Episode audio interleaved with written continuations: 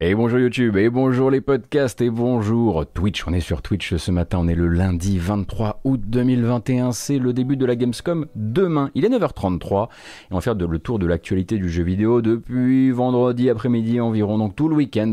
Voilà. Et vous allez voir que c'est relativement calme, on a quelques sujets à discuter, et puis derrière, ma foi, euh, vous verrez que ce sera une matinale assez courte. Peut-être même que je, rendrai l'antenne un petit peu en avance. Bref, euh, de quoi va-t-on parler aujourd'hui? On va parler bien sûr de Halo Infinite. On va parler euh, de différentes rumeurs actuellement euh, qui courent dans l'industrie, notamment d'annulation, mais aussi peut-être de report d'idées qu'on pouvait avoir de jeux. Bref, c'est un peu compliqué, mais on y reviendra tout à l'heure. Beaucoup de teasing liés à la Gamescom aussi, hein, puisque euh, mercredi soir, c'est la soirée d'ouverture de la Gamescom organisée par Jeff Kelly. Il y aura 30 jeux présents et déjà pas mal de jeux sont en train de confirmer leur présence durant cet événement, donc pas que des surprises. On discutera un peu de Sony, très calme en ce moment, hein, très discret Sony, sauf quand il s'agit de donner euh, des interviews. On rediscutera de Deathloop, car c'était euh, la QuakeCon euh, ce week-end. Et puis, et puis, et puis, et puis un point évidemment hein, sur les ventes Steam de la semaine passée, ainsi qu'un point sur les jeux qui feront cette semaine les grosses sorties de la semaine. On va essayer de faire ça lundi désormais. Et puis tant qu'à faire, quelques infos sur Epic versus Google. Non pas Epic versus Apple, versus Google. Euh, et j'essaierai de vous retransmettre ça de la manière la plus compréhensible possible, même si c'est pas toujours évident. Bref, euh, on va commencer avec l'info qui a fait couler beaucoup d'encre durant la journée, la fin de journée de vendredi, si je dis pas de bêtises, ou peut-être de samedi, je ne sais plus. Euh, il s'agit d'Halo Infinite et Halo Infinite qui donnait des nouvelles euh, par euh, l'intermédiaire de son chef créatif, le chef créatif de 343 Industries, Joseph Staten, durant donc le carnet de développeurs du mois d'août. Cette vidéo, c'était donc ça, une vidéo qui nous remontre un petit peu du multi du jeu, hein, puisque le jeu est passé par plusieurs phases de bêta récemment, et puis derrière, hop, Joseph Staten ici est en discussion à propos de Halo Infinite et fait un petit peu, ma foi, grise mine par-ci par-là. Il a pris sa mine la plus grave, il a sorti les mots qui fâchent, il a parlé de décisions difficiles. Non, Halo Infinite n'est pas repoussé. Halo Infinite, justement, fera tout en son pouvoir pour sortir, quoi qu'il arrive, à la fin de l'année. On n'a pas la date exacte, évidemment, elle est encore à annoncer, elle devrait être annoncée probablement demain durant la conférence Microsoft, mais surtout le but c'est de ne pas se repousser, ne se repousser sous aucun prétexte, puisque le jeu a déjà un an de retard. Et ce faisant, eh bien, 343 euh, Industries a pris la décision euh, de sortir Halo Infinite sans l'une des fonctionnalités qui ont fait quelque part la légende de Halo depuis son tout début. Euh, c'est-à-dire que Halo Infinite sortira avec sa campagne solo, avec son multijoueur, mais sans. Vous voyez, ils sont même allés jusqu'à plaisanter de ce qui s'est passé il y a un an. Hein, il faut essayer d'en faire de la bonne communication. Euh, mais tout ça, eh bien, ça sortira sans la fonction de campagne C'est-à-dire que pour la première fois, je crois, de l'histoire de sa série principale, euh, Halo ne vous permettra pas, dès le lancement, de parcourir sa campagne entre amis.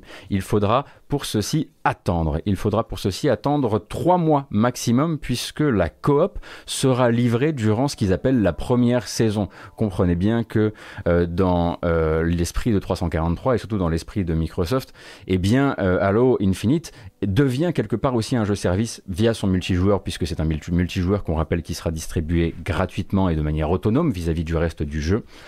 et donc ce n'est pas la seule fonctionnalité qui manquera puisque le mode Forge, donc l'outil de création euh, autour de Halo, eh sera lui aussi en retard et lui arrivera dans la troisième saison. La troisième saison, ça nous amène à six mois après euh, la sortie euh, du jeu. Donc à 3 mois, vous aurez la coop, euh, la campagne coop, et à 6, le mode Forge, deux institutions hein, vraiment de l'univers Halo. et donc forcément, Joseph Staten regardez un peu ses chaussures en l'annonçant, on l'imagine, d'autant que bah, ça a été assez mal reçu par une partie de la communauté. Il y a pas mal de questions soulevées par ça.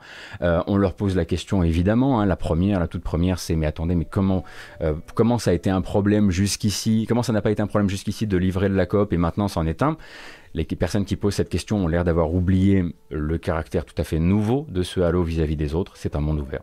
Et de ce monde, de ce monde ouvert, en fait, naissent une multitude, une centaine, plusieurs centaines de nouveaux problèmes qui à mon avis doivent compliquer énormément justement la mise en place d'une coopération, d'une campagne en coopération. Ce n'est plus, ce ne sont plus des niveaux, c'est un monde ouvert. Et en ceci, ça a dû demander à mon avis beaucoup plus de travail euh, pour euh, pour euh, rentrer dans le temps imparti. Et ils n'ont pas réussi à le faire. Alors après, on pourrait soulever le truc en disant non mais attendez, comment ils ont pu penser une seule seconde que le jeu aurait pu sortir il y a un an? Bah, Peut-être qu'il y a un an, on aurait appris effectivement qu'il serait sorti aussi sans son mode coop. Euh, Halo 5 ne possédait déjà plus de coop local, mais uniquement en ligne. Ah bah merci beaucoup Taléboul, tu vois, il me manquait cette, il me manquait cette information. Euh, et puis bah, forcément, hein, l'autre partie des fans, euh, elle, ce qu'elle a envie de dire à 343, c'est bah, repousser encore une fois de plus le jeu euh, mais on comprend que ce n'est plus possible en fait. Hein. On le comprend même, c'est un peu en filigrane dans toute la discussion euh, euh, de, de ce carnet de développement du mois d'août.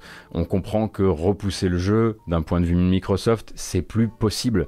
Il faut livrer puisqu'on est déjà en plus 1 par rapport à la première euh, sortie, enfin la première date et au premier report. On est en retard d'un an par rapport à l'exercice de, des Xbox Series et de fait Microsoft a pris la décision voilà, de commencer à faire rentrer du blé dans la boutique en sortant d'abord, je le disais, la campagne en solo et le multijoueur. On rappelle donc que ce multijoueur distribué gratuitement, distribué avec un principe de Battle Pass euh, et qui sera indépendant du jeu de base, doit servir du coup bah, de point d'entrée gratuit à Halo Infinite, le jeu payant, et devra créer à terme, et eh bien, essayer de recréer, émuler un petit peu cet effet Call of Duty, Call of Duty Warzone, Call of Duty Vanguard qu'on va avoir à la fin de l'année, euh, en essayant bah, d'avoir voilà, euh, de l'histoire de Microsoft, de l'histoire actuelle de Microsoft, le premier euh, jeu service qui fonctionne.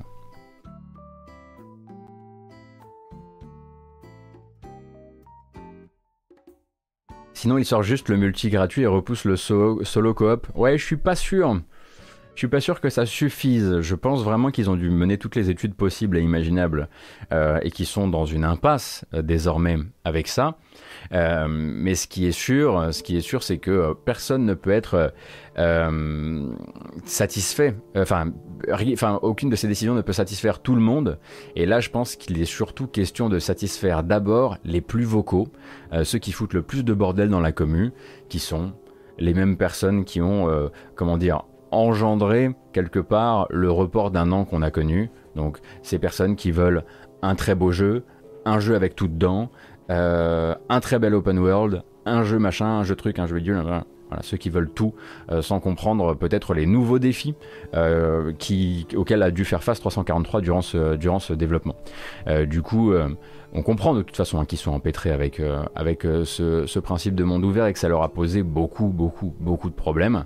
La date, elle, n'a toujours pas été annoncée, hein, la date de sortie officielle. En revanche, Joseph Staten le dit dans cette nouvelle prise de parole, c'est à la fin de l'année. c'est toujours euh, c'est toujours euh, promis et c'est garanti. Et ça veut probablement dire que du coup, hein, vu que demain à 19h, 18h Demain à 18h ou 19h Ça y est, j'ai oublié. On a rendez-vous avec Microsoft pour faire un point euh, sur les jeux du Game Pass et sur les jeux des, Xbox Game Studios. Demain à 19h, eh bien ce sera le moment justement où Microsoft fera très probablement l'annonce de la sortie du jeu c'est pas que la faute de la commu Gotos 343 et MS ont qu'à un vrai long assumer un vrai long report. Ben là, je pense que c'est plus une question de. Je pense que là, c'est juste que d'un point de vue business, ils vont plutôt se permettre de le sortir, euh, de faire euh, un genre de soft launch, quoi, euh, parce que là, tu parles de décence et eux, ils te parlent de tableau de, de, de, fiscal. C'est pas exactement la même chose.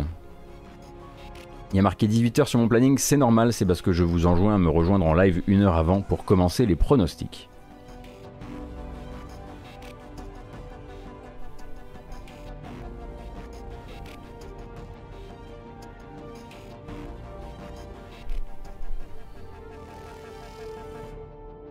Il y a quoi ce soir? Ce soir, la Gamescom ne commence pas. Ce soir, il n'y a rien. Voilà.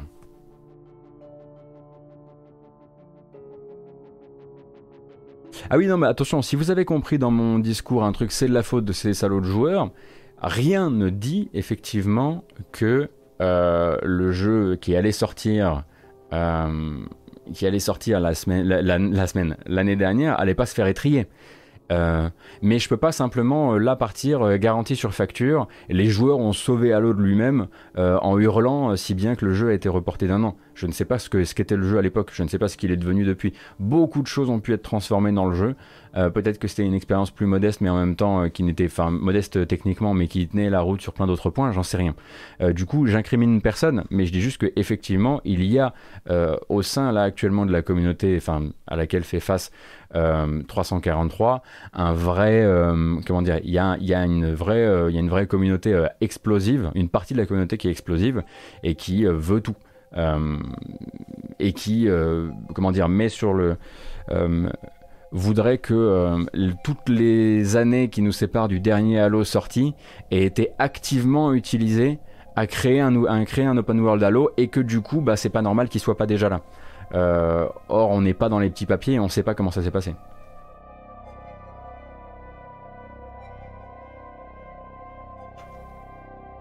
Euh, Shulk 42, on n'était pas super emballé, on trouvait ça, il me semble, euh, effectivement, on trouvait ça euh, classique, mais en même temps, moi j'attends pas de Halo qu'il revigore la formule d'une quelconque manière. Il est possible qu'en live j'ai dit à l'époque que je trouvais pas ça joli mais pas au point de repousser un jeu euh, ou d'en faire, euh, pas au point de faire des mèmes sur la gueule des persos, genre de choses. Enfin, on n'était pas du tout sur ce type de violence, je pense. Je crois que la question a été posée sur le chat, quel était mon avis euh, sur la série Halo. J'ai jamais accroché à Halo en fait. Je je suis un très mauvais, comment dire, un très mauvais observateur de la série de manière générale. C'est pour ça qu'il y en aura probablement pas streamé chez moi, hein. parce que bon, il se trouve que euh, il se trouve que, que euh, les quelques fois où j'ai essayé de jouer, euh, de jouer à Halo, j'ai pas accroché.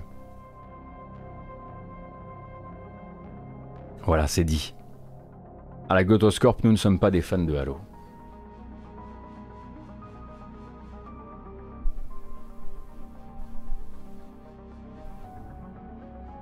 Et en un an, ils auraient réussi à en faire un open world, ça me paraît compliqué. Non, non, c'était déjà un open world des decks, mais je pense que c'était un open world qui faisait aussi beaucoup de, de petites coupes dans les coins, des coupes, euh, des coupes futées, euh, mais qu'on a, mais vu qu'en fait le jeu était aussi chargé de mener euh, l'espèce de percée de la nouvelle génération Microsoft, et je pense qu'il y a une erreur de casting quelque part quoi. le jeu, enfin, on peut, je trouve ça, je trouve ça fou en fait et, con de la part de Microsoft, très honnêtement, de d'avoir attendu d'un studio qui ne faisait pas des mondes ouverts de mener la charge d'une nouvelle console et donc une charge qui est éminemment technique et visuel, hein, c'est ce qu'attendent les joueurs, c'est ce qui fait vendre les consoles, c'est ce qui justifie les achats, avec leur premier open world. le cahier des charges déjà est une, est une bombe à retardement, de base. Euh, et donc il y a une erreur. Il y a une erreur de base, il y a une erreur de, de, définition de périmètre, il y a une erreur de placement marketing, il y a plein plein de choses euh, là-dedans qui sont pas, qui à mon avis sont, euh, enfin ne pouvaient mener qu'à ça. Et on espère en fait sortir de là. Enfin j'espère que les joueurs sortiront de là euh, avec, euh, comment dire, la meilleure version possible des choses, quoi, c'est tout. Sans évidemment que les, que développeurs aient eu trop à en pâtir, même si, même si j'ai lu par-ci par-là que chez 343, c'était, le boulot était parfois compliqué, en tout cas sur Glassdoor, mais bon, il n'y a, pas d'autres enquêtes officielles, hein, mais il y a effectivement pas mal de trucs un petit peu compliqués sur Glassdoor. Après, vous faites ou pas confiance à Glassdoor, c'est vous qui voyez. Docteur Hirono. Euh, merci d'avoir rétabli la vérité sur Halo. J'ai rétabli aucune vérité, je m'y connais pas. non, non, non, non, vous pourrez pas me faire dire ce que je n'ai point dit. Est-ce que je crois que c'est Microsoft qui a exigé le, le côté monde ouvert? Euh... Je, pense que je, pense que oui. euh, oui, oui, je pense, oui pense, en tout cas, je pense pas que Microsoft était sceptique sur le côté monde, ouvert. Sinon, il leur aurait dit non, non, vous allez rester dans votre couloir et vous allez faire ce que vous, allez, ce que vous savez faire parce qu'on a une console à lancer. Euh, je pense que si c'était 343 qui était arrivé en disant et eh, pourquoi pas un monde ouvert, euh, si Microsoft avait eu des doutes, ils auraient dit non, non, surtout pas, s'il vous plaît.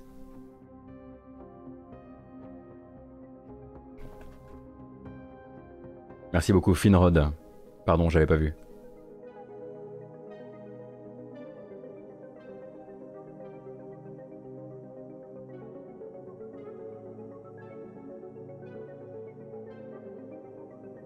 Alors, on va continuer, on va continuer donc avec, je rappelle, hein, l'information principale, Halo Infinite sortira toujours à la fin de l'année. mais sans le mode coopératif, donc sans la campagne en coop qui arrivera sous 3 mois et sans le mode forge qui lui arrivera sous 6 mois.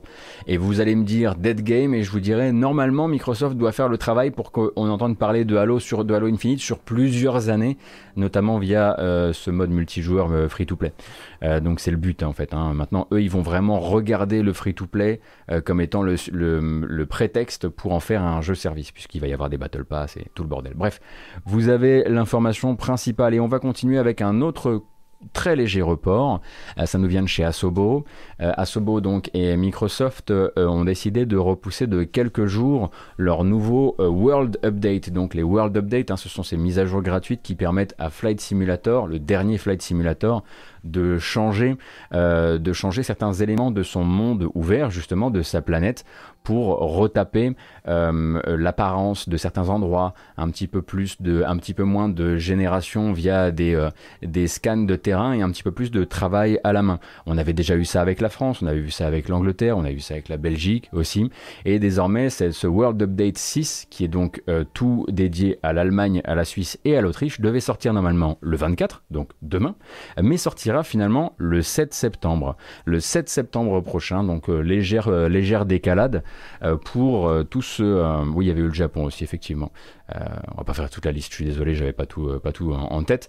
Euh, mais du coup, cette fois-ci, l'Allemagne, la Suisse et l'Autriche, je vais me faire un plaisir évidemment de vous lire quelques noms de quelques noms d'aéroports. Donc évidemment le Lagenfurt Airport, bien sûr, le Lübeck Airport, évidemment le St. Gallen Alterrhein Airport, bien sûr aussi, ainsi que des monuments, car c'est toujours le moment où on vient créer, recréer à la main des monuments pour pouvoir les survoler et avoir une version haute définition de ces monuments. Donc le Castle Marienburg à Hanovre, l'Olstentor à Lübeck, euh, le Deutsches Eck à Koblenz, évidemment, le Castle Katz, euh, ainsi euh, que l'Alliance Arena de Munich. Ça, c'est du monument. Et le Riesenrad à Vienne, bien sûr, obligé.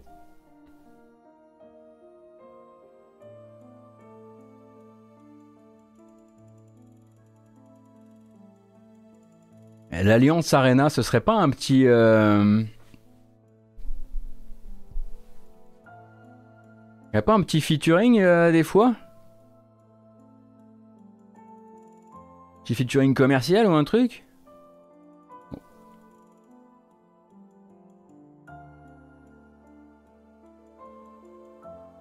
Bon bref, du coup, faudra attendre deux semaines euh, pour l'occasion. Que des bangers en somme, c'est ça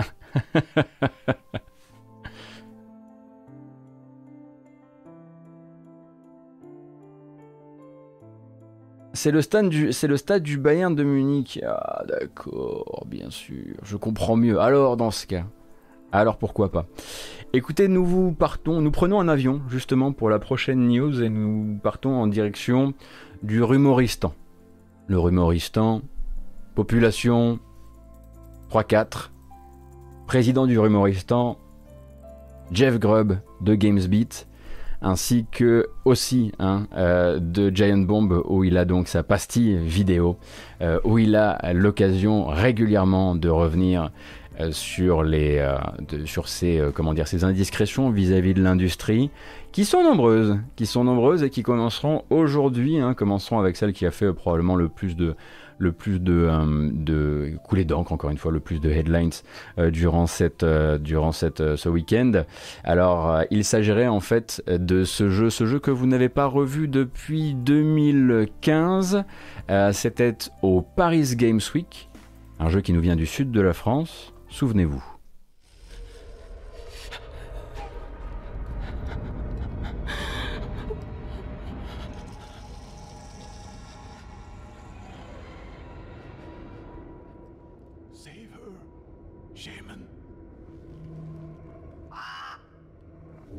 Qu'est-ce qu'il est beau, qu'est-ce qu'il est beau notre chaman. Il s'agit donc de Wild Wild, le deuxième projet euh, de Euh, Michel Ancel, hein, à côté de Beyond Good and Evil 2, vous savez hein, que pour, euh, le compte d'Ubisoft, il travaillait sur Beyond Good and, and, Evil 2 et avec le studio Wild Chip Studio, il travaillait donc sur ce Wild, monde ouvert druidique avec des animaux, de la possession euh, de d'âmes, toutes sortes de choses. Et puis cette vidéo qui est vieille comme tout hein, et qui était là surtout pour nous montrer quelques éléments de gameplay, la possibilité de hurler pour appeler des animaux, la possibilité aussi de euh, contrôler des nuées d'oiseaux, la possibilité de chevaucher un ours, bref, plein de petites possibilités dans un monde ouvert dont on n'avait pas encore bien la nature, ni le comment, ni le pourquoi. Un jeu qui n'a pas redonné signe de vie car quasiment, euh, sauf peut-être en 2019, en 2019, hein, euh, dans un article euh, du régional La Tribune, un article qui s'appelle À Montpellier, Wild Chip Studio travaille avec, le géant japonais Sony, donc où on nous rappelait en 2019 que le jeu était toujours en développement et toujours envisagé comme une exclusivité PlayStation, et ce malgré les années. Hein. Le, le, jeu avait été dévoilé la première fois en 2014, et donc peu de nouvelles tangibles, et puis ben, vous savez que Michel Ancel a donc pris une une retraite aussi anticipée que Ninja euh, il y a quelques, euh, quelques mois maintenant. Et au moment où il avait donc quitté les projets Beyond Good and Evil 2 et Wild pour aller travailler dans un refuge pour animaux, justement, eh bien il avait annoncé que les deux euh, développements n'étaient pas du tout mis en danger. Il avait annoncé donc que les équipes allaient, voilà, avaient de très bons, de très bons cadres qui allaient porter ce développement, porter cette, ces idées pour la suite, etc., etc disparition hein, de l'industrie du jeu vidéo très rapide pour Michel Ancel qui avait, qui avait euh, euh, soulevé euh, plusieurs, plusieurs questions notamment liées à son management même si on a eu depuis effectivement des indiscrétions qui laissent aussi penser que notamment chez Beyond Good and Evil 2 ça faisait longtemps qu'ils avaient pris l'habitude de travailler sans lui puisqu'il était du genre à ne pas trop se pointer au bureau ou en tout cas à disparaître régulièrement peut-être justement pour aller travailler sur Wild avec Wild Chip on ne sait pas. Bref il semblerait que ça n'empêche pas actuellement l'équipe de BGE2 d'avancer peut-être même d'ailleurs d'avancer euh, plus sereine. Bref, euh, eh bien selon Jeff Grubb, Wild euh, n'aurait pas survécu en fait. Hein. ça c'est ses informations évidemment, mais selon les indiscrétions qui sont les siennes, Wild n'aurait pas survécu au départ de l'industrie de Michel Ancel et l'équipe se serait plus ou moins arrêtée de travailler sur le jeu au moment où Michel Ancel quittait ses fonctions et toujours selon les informations de Jeff Grubb, il est question, il était question pendant un temps euh, pour les, euh, pour les développeurs de continuer euh, à travailler ensemble, d'essayer de voilà, garder cette expérience de travail commune pour peut-être se réorienter vers un nouveau projet. Donc ça, c'est les informations de, de, de, Jeff Grubb. Et puis bah, voilà, sa, piste, celle de Jeff Grubb, en tout cas, s'arrête ici à la, à la rumeur selon laquelle Wild aurait été annulé. Alors, c'est jamais que la sienne de piste à Jeff Grubb. Il y en a d'autres. Euh, par exemple, moi j'aimerais par exemple vous encourager pour rester dans la thématique à ne pas vendre la peau de l'ours aussi vite que Jeff Grubb. Voilà. Pour les gens qui nous écoutent en podcast, je viens de faire un clin d'œil. Voilà.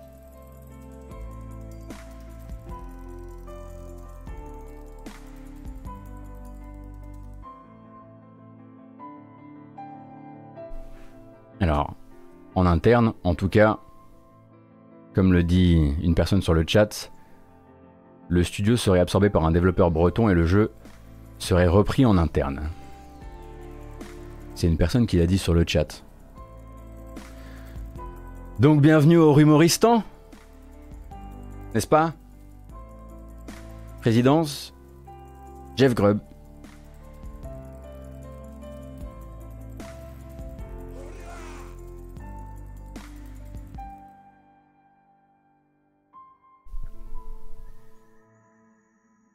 Merci beaucoup. Moonteg et Quillvest, incroyable, j'avais pas vu les 5 gifts, merci.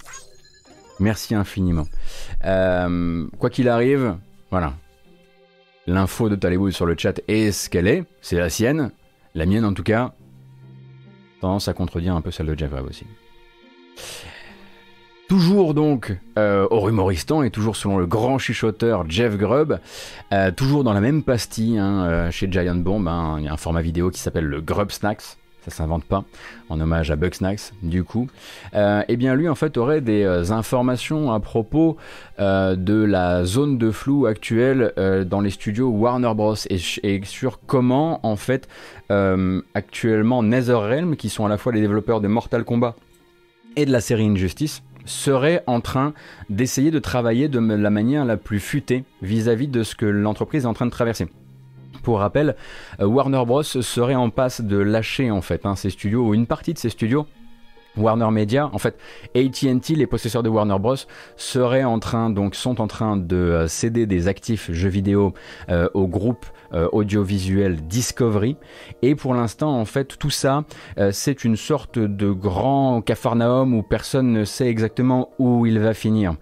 Et dans le doute, pour l'instant, NetherRealm qui vient de finir Mortal Kombat 11 et qui devrait théoriquement, selon la tradition de euh, d'alternance entre les deux licences, travailler justement euh, sur un euh, sur un Injustice 3, euh, et bien dans le doute, il semblerait que NetherRealms, en tout cas selon Jeff Grubb, préfère travailler justement sur Mortal Kombat 12 euh, parce qu'ils ne savent pas, à l'issue de ces reventes, à l'issue de toutes les annonces, où ils se retrouveront et est-ce qu'ils seront toujours eux dans la même entité que celle qui gère la licence, les licences DC Comics. Donc il semblerait que pour l'instant, par sécurité, NetherRealm ait décidé de travailler voilà, sur euh, Mortal Kombat 12, euh, qui est une licence qui est plus proche d'eux, qui est plus historique encore chez eux, et qui permettrait de ne pas commettre d'impair et de ne pas foutre du travail à la poubelle si jamais à un moment ou à un autre, euh, certains actifs jeux vidéo devaient être séparés les uns des autres, ce qui est plutôt assez futé. Et en plus de ça, Mortal Kombat 11 a fait des ventes de malades, et globalement, c'est aussi augmenter, on va dire, la valeur du studio que dire, bah regardez, on vient de faire un gros succès, on continue sur la prochaine série de ce gros succès, donc regardez-nous comme on est beau au moment où vous ferez justement la séparation des biens euh, entre les deux entités lors du rachat. Euh, donc pour tout ça, euh, on a encore très peu d'infos. Hein. Tout ce qu'on sait, c'est que euh, AT&T envisage tout de même de ne pas tout céder et de ne pas céder tous ses développeurs euh, à Discovery. Hein. Enfin, en tout cas, dans une nouvelle filiale qui s'appellera Warner Media, qui sera possédée par Discovery. Euh, et AT&T se verrait bien garder quand même un ou deux actifs jeux vidéo dont on ne sait pas exactement, on ne connaît pas encore actuellement l'identité. Donc, il faudra attendre d'avoir plus d'infos par rapport à ça. Mais pour l'instant, NetherRealm, en tout cas selon Jeff Grubb, ferait ceinture et et préférerait travailler sur un truc qui leur est, euh, qui leur est plus proche.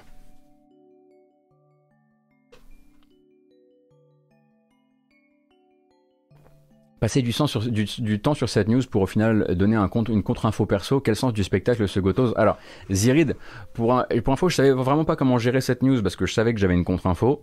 Euh, mais en revanche, euh, en revanche, j'avais besoin de revenir parce que c'est aussi une revue de presse. J'avais aussi de besoin de revenir un petit peu sur la manière dont ça a été traité dans la presse à, l'heure actuelle, pour l'instant.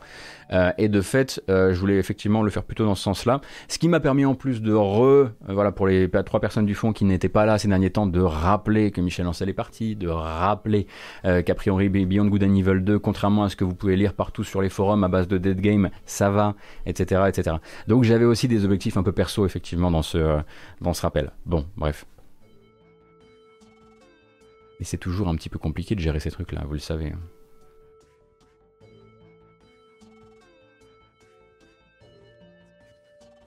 Merci beaucoup Magritor.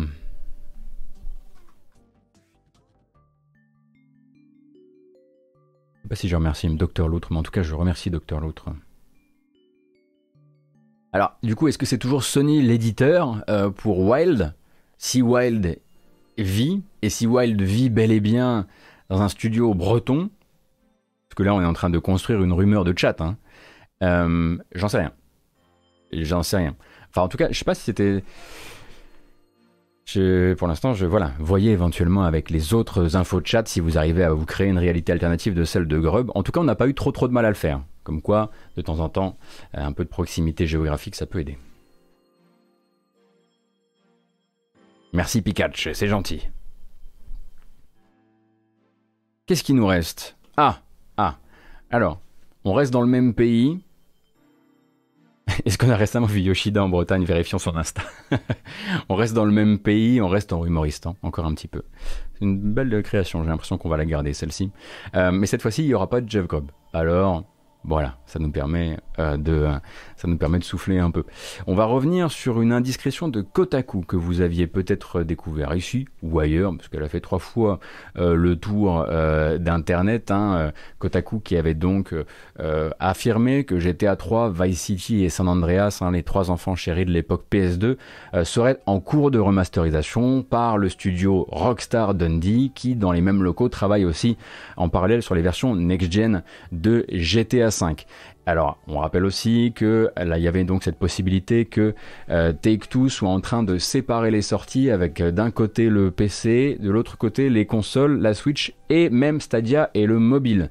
A priori, selon les informations de Kotaku, euh, Take-Two et Rockstar se voyaient bien sortir les versions consoles d'ici la fin de cette année sous la forme d'une collection absolument pas séparable, hein, une collection GTA 3 Vice City San Andreas, euh, et ensuite la version PC un peu plus tard en début d'année prochaine. Euh, en fin de semaine dernière, on a Video Games Chronicles qui est venu en fait corroborer euh, la base de l'information, à savoir l'existence du projet, qui correspond a priori hein, aux informations que eux avaient aussi pu obtenir plus ou moins dans le même dans la même fourchette de temps. En revanche, une troisième voix s'est élevée depuis et c'est celle de Tom Henderson. Alors Tom Henderson, je ne sais pas si c'est euh, quelqu'un euh, que vous euh, quelqu'un que vous suivez ou pas. Si, vous le suivez, vous êtes probablement amateur ou amatrice de rumeurs, puisque voilà, c'est un membre du site DualShockers qui est passé vraiment maître dans l'art du leak vérifié, en l'occurrence, enfin qui se vérifie, notamment hein, sur les séries Battlefield ou Call of Duty qui sont vraiment devenus ces, violons d'ingres. Et en fait, pour lui, les infos euh, colle à une très très grosse différence près. La période de sortie envisagée serait pas du tout la même selon ces informations, en tout cas en interne. Et en interne, selon lui, Rockstar et Take-Two seraient plutôt du genre à envisager 2022. Alors début 2022, fin 2022, début 2022 pour peut-être rester dans le fiscal 2021-2022, c'est une possibilité, mais lui n'a pas les mêmes dates. Donc voilà, il faudra voir euh, à quel moment Rockstar décide de communiquer. Est-ce qu'ils décideront de se caler un temps soit peu euh, sur cette semaine de Gamescom, euh, qui n'est pas un endroit où Rockstar va mais parfois Rockstar aime bien, pendant que le petit peuple fait son festival du jeu vidéo, sortir un tweet qui va casser Internet un peu en même temps, même s'il leur arrive de le faire certains jours comme ça qui n'ont pas d'occasion particulière, ils font ça un mardi et puis, puis ça fait plaisir. quoi. On sait qui très probablement, sauf si, euh, si Jeff Kelly a eu une incroyable exclusivité avec Rockstar qui pourrait se matérialiser euh, euh, mercredi soir, il y a quand même de très grandes chances que tout ça, ça sorte sous forme de tweets lâchés, dans la, dans la nature. Il faudra voir donc si Rockstar décide de communiquer là-dessus dans les temps à venir ou bah, si, ça, si ça va traîner ou pas.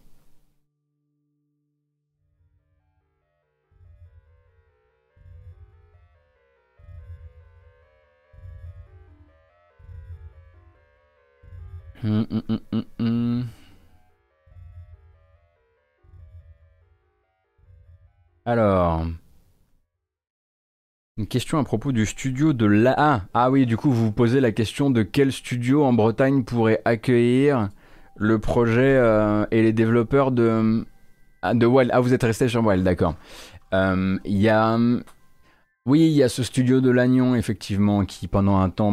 Enfin, euh, comment dire la rumeur voudrait qu'ils aient tenté de travailler sur un, proto de Legacy of Kane euh, Blood Omen euh, en 3D euh, avant de devoir l'arrêter. Non, c'était pas Triskel. Et, qui serait actuellement sur ah mais c'est eux qui travailleraient notamment sur des sur des remakes pour le compte d'un éditeur polonais dont j'ai oublié le nom non pas Sushi Manat pas Sushi Comment s'appelle-t-il Ah, j'ai oublié. Bref, on ne sait pas où c'est et on attendra effectivement d'avoir euh, plus d'informations. De toute façon, euh, euh, rien ne force les développeurs actuellement de Highball Games. Merci beaucoup Tanti Club. Exactement, Highball Games.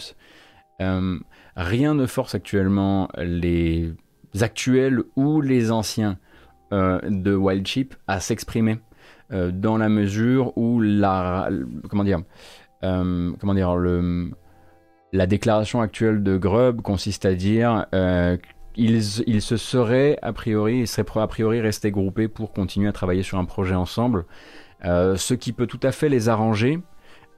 si par exemple ils se sont relocalisés, s'ils sont restés ensemble pour travailler sur un autre projet, que c'est wild, mais que c'est aussi en même temps pas vraiment wild ils peuvent tout à fait laisser courir cette information-là parce que peut-être que le jeu aura pas le même titre. Parce que du coup, en laissant courir cette information-là, bah, le jeu se, débarrasse aussi euh, de son image de jeu Michel Ancel, euh, qui les intéresse peut-être plus. Euh, et en ceci, ils sont pas forcément forcés de, forcément forcés, n'est-ce pas, de démentir cette info. Elle peut les servir aussi hein, d'un point de vue de la communication du jeu.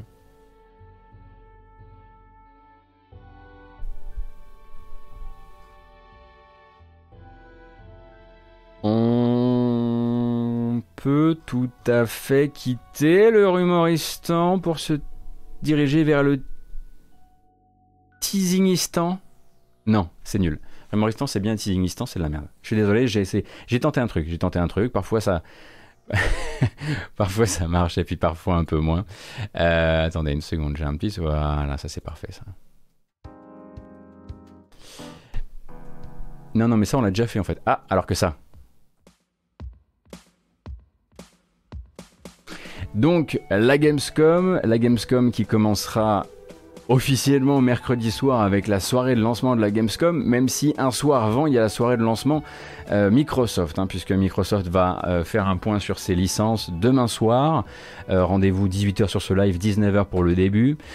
et mercredi, ce sera donc le rendez-vous avec Jeff Kelly, un peu comme la soirée d'ouverture du Summer Game Fest qui ouvrait un petit peu le 3. Là, vous allez avoir une soirée comme ça, deux heures avec Jeff Kelly, tous ses amis, bien sûr, ainsi que, ainsi que, que 30 jeux, a priori. 30 jeux mais pas que des surprises, et beaucoup de jeux qu'on a déjà vus ou revus d'une manière ou d'une autre. Euh, le premier, celui qui s'est teasé le plus fort durant ce week-end, n'est autre que euh, Saints Row 5. Mais en même temps, c'est pas juste Saints Row 5. C'est-à-dire qu'ici, voilà, sur ce tweet de Jeff Kelly, vous avez donc ce petit teasing qui depuis on le sait va pousser sur un site teaser dédié à la série Saints Row et cette petite boucle vidéo ici qui nous dit en train de rebooter rebooting. Donc a priori Saints Row 5 serait non pas un remaster, ça euh, le compte officiel de Saints a déjà été très clair sur le sujet, pas un remaster, pas un remake HD, euh, mais un véritable reboot euh, qui s'appellera Saints Row 5 ou qui s'appellera Saints Row. Hein, ils font bien ce qu'ils veulent, euh, mais en gros, voilà, ils veulent vraiment faire comprendre qu'il ne s'agit absolument pas d'un remake ou d'un remaster. Ils partent sur autre chose, et donc, ce serait voilà l'arrivée de Volition sur le devant de la scène mercredi soir pour venir, pour venir présenter leur jeu. Alors, il faut effectivement avoir un quelconque intérêt pour la série Saints Row. Euh, qui est voilà une espèce de cousin euh, crétin de, GTA 5, crétin et sous prod d'ailleurs de GTA 5.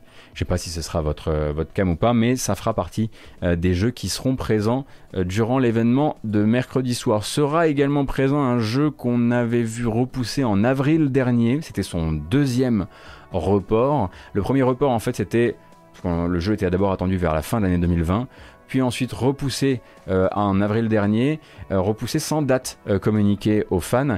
Il s'agit de Lego Star Wars de Skywalker Saga. Pour rappel donc, ça ressemblait la dernière fois qu'on l'a vu à ça, et donc de Skywalker Saga, le but est de vous re-raconter façon Lego les neuf films. Oh.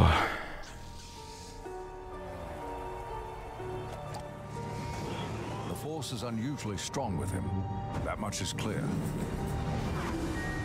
Twisted by the dark side, young Skywalker has become. Help me, Obi-Wan Kenobi.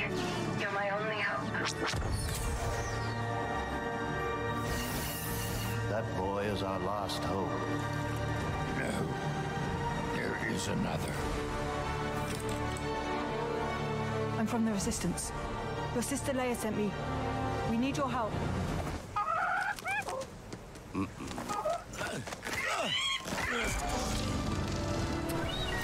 Et donc il fait un bout de temps effectivement qu'on ne l'a pas vu et il sera temps euh, pour... Là je vous spoil pas le reste parce que ça va, ça va commencer à montrer du neuf et comprenez bien que je ne peux pas. Pour des raisons évidentes. Euh, et du coup, il semblerait que donc la Skywalker saga fasse également partie des jeux qu'on verra euh, sur la scène aux côtés de Jeff Keighley. Probablement, on l'imagine avec une. En tout cas, moi, j'avais bien aimé la, la, cérémonie de d'ouverture de, de l'E3. J'ai trouvé plutôt rythmé. J'ai beaucoup aimé la scénographie. Je trouvais que c'était pas du tout euh, gênant en termes de comment dire en termes de rythme et en termes de ton, j'ai trouvé que voilà, ils avaient trouvé le, ils avaient trouvé le, le bon truc. Et seront également présents bah aussi quelques copains, quelques bons copains euh, de Jeff Keighley. Euh, forcément, il y a du jeu à vendre pour la fin d'année. Ce serait quand même dommage de rater une belle petite euh, séance de showcase du genre. Alors, Call of Duty Vanguard hein, sera là. Très probablement juste le jeu, hein, pas le reste autour. Hein. Jeff Keighley fait pas ça, il est surtout là pour vous parler du jeu. Alors évidemment, comme tout tout, événement organisé par Jeff Kelly, il euh, y a un teasing d'une présence de Kojima. Kojima sera là d'une manière ou d'une autre. Euh, Death Stranding Director's Cut sera là. Euh, c'est assez évident, je pense, même si ça n'a pas été voilà le officialisé. On sait que Kojima sera là. Puis bon, voilà, Kojima pourra probablement dire un truc du genre le prochain jeu après Death Stranding est un jeu et tout le monde sera là genre waouh Kojima a dit que le prochain jeu était un jeu un truc comme ça. Euh, et également Far Cry Far Cry évidemment Far Cry 6 qui doit vendre euh, de la boîte sur cette fin d'année euh, ne ratera pas une occasion de refaire un petit coup de communication. On l'espère de la bonne, des bonnes communications de Far Cry 6 et, et, pas des, et pas des, des plus euh, bif bof. Euh, seront également présents les Tortues et Ninja Shredder's Revenge, euh, donc le projet de Dotemu et de Tribute Games. Hein. ça fait toujours plaisir de savoir qu'on va revoir un peu de gameplay. Alors j'ai dit Tortue Ninja, mais c'est Teenage Mutant Ninja Turtle Shredder's Revenge. Ça, ça fait plaisir, en espérant peut-être, qui sait, une date ou l'annonce d'une bêta ou d'une démo, bref, que sais-je encore. Euh, seront aussi attendus dans ceux qu'on a envie de voir, que j'oppose bizarrement à Far Cry 6 et à Call of Duty Vanguard, d'aller comprendre. Euh, Sifu, donc Sifu, un le nouveau projet de Slow Clap, hein, le studio parisien, qui a déjà euh, annoncé qu'il serait présent durant cette conférence de deux heures et qu'ils allaient remontrer du jeu. Allez-y. Hein. On rappelle donc que le jeu euh, a pris un petit peu de décalade. Il était potentiellement attendu sur la fin de cette année. Il attendra le début de la prochaine. Mais tant que c'est euh, pour le meilleur pour le jeu, ça nous va. Euh, dans les autres teasings, qu'est-ce qu'on a? Ah oui, le compte officiel Resident Evil a juste posté un rapide tweet avec le chiffre 4 dedans. du coup, un remake. du coup, le fameux remake du 4, pas le remake Oculus, l'autre. Euh, il y a quand même de très grandes chances euh, que Resident Evil et que Capcom soient présents aussi euh, pour bah, vous la vous la faire, vous, vous faire plaisir évidemment hein, avec avec ce projet de ce projet de, de, Resident Evil 4 remake qui, on le rappelle, euh, avait eu, euh, il me semble, quelques, il y avait quelques rumeurs qui avaient, qui avaient tourné autour du développement, manifestement des soucis, des passages de studio en studio, du conflit euh, artistique aussi, puisque je crois qu'une partie de l'équipe qui avait travaillé justement sur sur Resident Evil 3 remake euh, n'était pas d'accord avec la direction que Capcom voulait donner au truc. Peut-être une direction moins chère, qui sait, je ne sais pas. Bref, on verra le jeu très probablement apparaître durant cette semaine, sauf si le teasing de Capcom mène vers un autre teasing, etc., etc. En tout cas, pour l'instant, le site, le compte officiel de Resident Evil joue les malins. C'est pas confirmé RE4 remake euh, pré-malin, mais bon, euh, il y, avait des rumeurs qui parlaient du fait que le développement était déjà, euh, d'abord envisagé, d'abord en pré-prod et puis ensuite en cours et puis ensuite le théâtre de conflits créatifs. Donc ça laisse quand même penser que il faudrait déjà, pour qu'une rumeur de conflit créatif descende, il faudrait déjà qu'il y ait un projet. Pardon, hein, je donne, donne peut-être trop de crédit aux rumeurs quand je dis ça, mais bon, ça me paraît être quand même dans un organigramme assez clair. Quoi.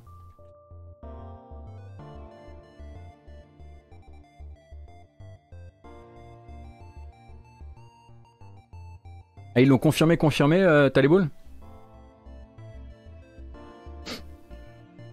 Oui, ça c'est ce dont on avait parlé en février ou en mars. Le fait que, euh, le fait que la, team, euh, la team en place, effectivement, euh, voilà, c'est de ce conflit créatif-là que je parlais. c'est qu'ils voulaient plus, Capcom voulait plus de coupes dans le jeu original. Bah, bah, parce que c'est trop cher. C'est trop cher hein, de faire des RE4 euh, avec la techno de, RE2 et RE3 remake. Donc euh, faudrait faut retirer des, passages quoi.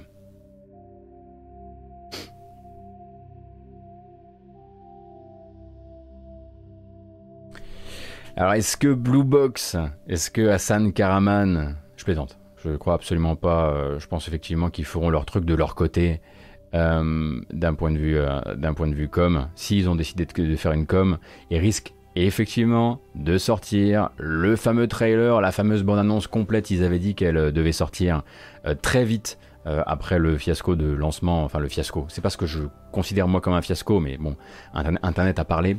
mais a priori, il devrait très, probablement venir coller à, la, hype de la Gamescom pour communiquer un peu plus sur Abandon. Sauf s'il y a encore des soucis de lancement, euh, de mise en ligne, euh, d'encodage YouTube euh, ou que sais-je.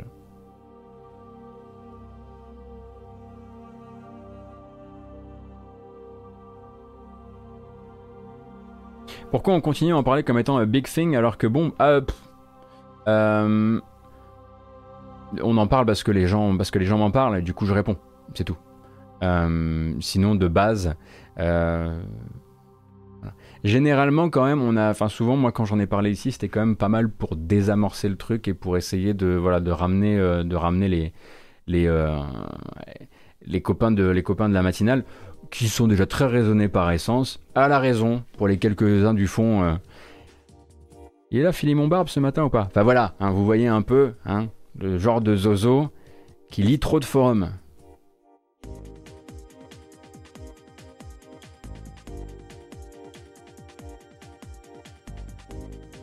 Bon, et puis donc, euh, voilà, quelques teasings, je le disais, hein, qui nous mènent doucement à, cette soirée, cette grande fête du jeu vidéo.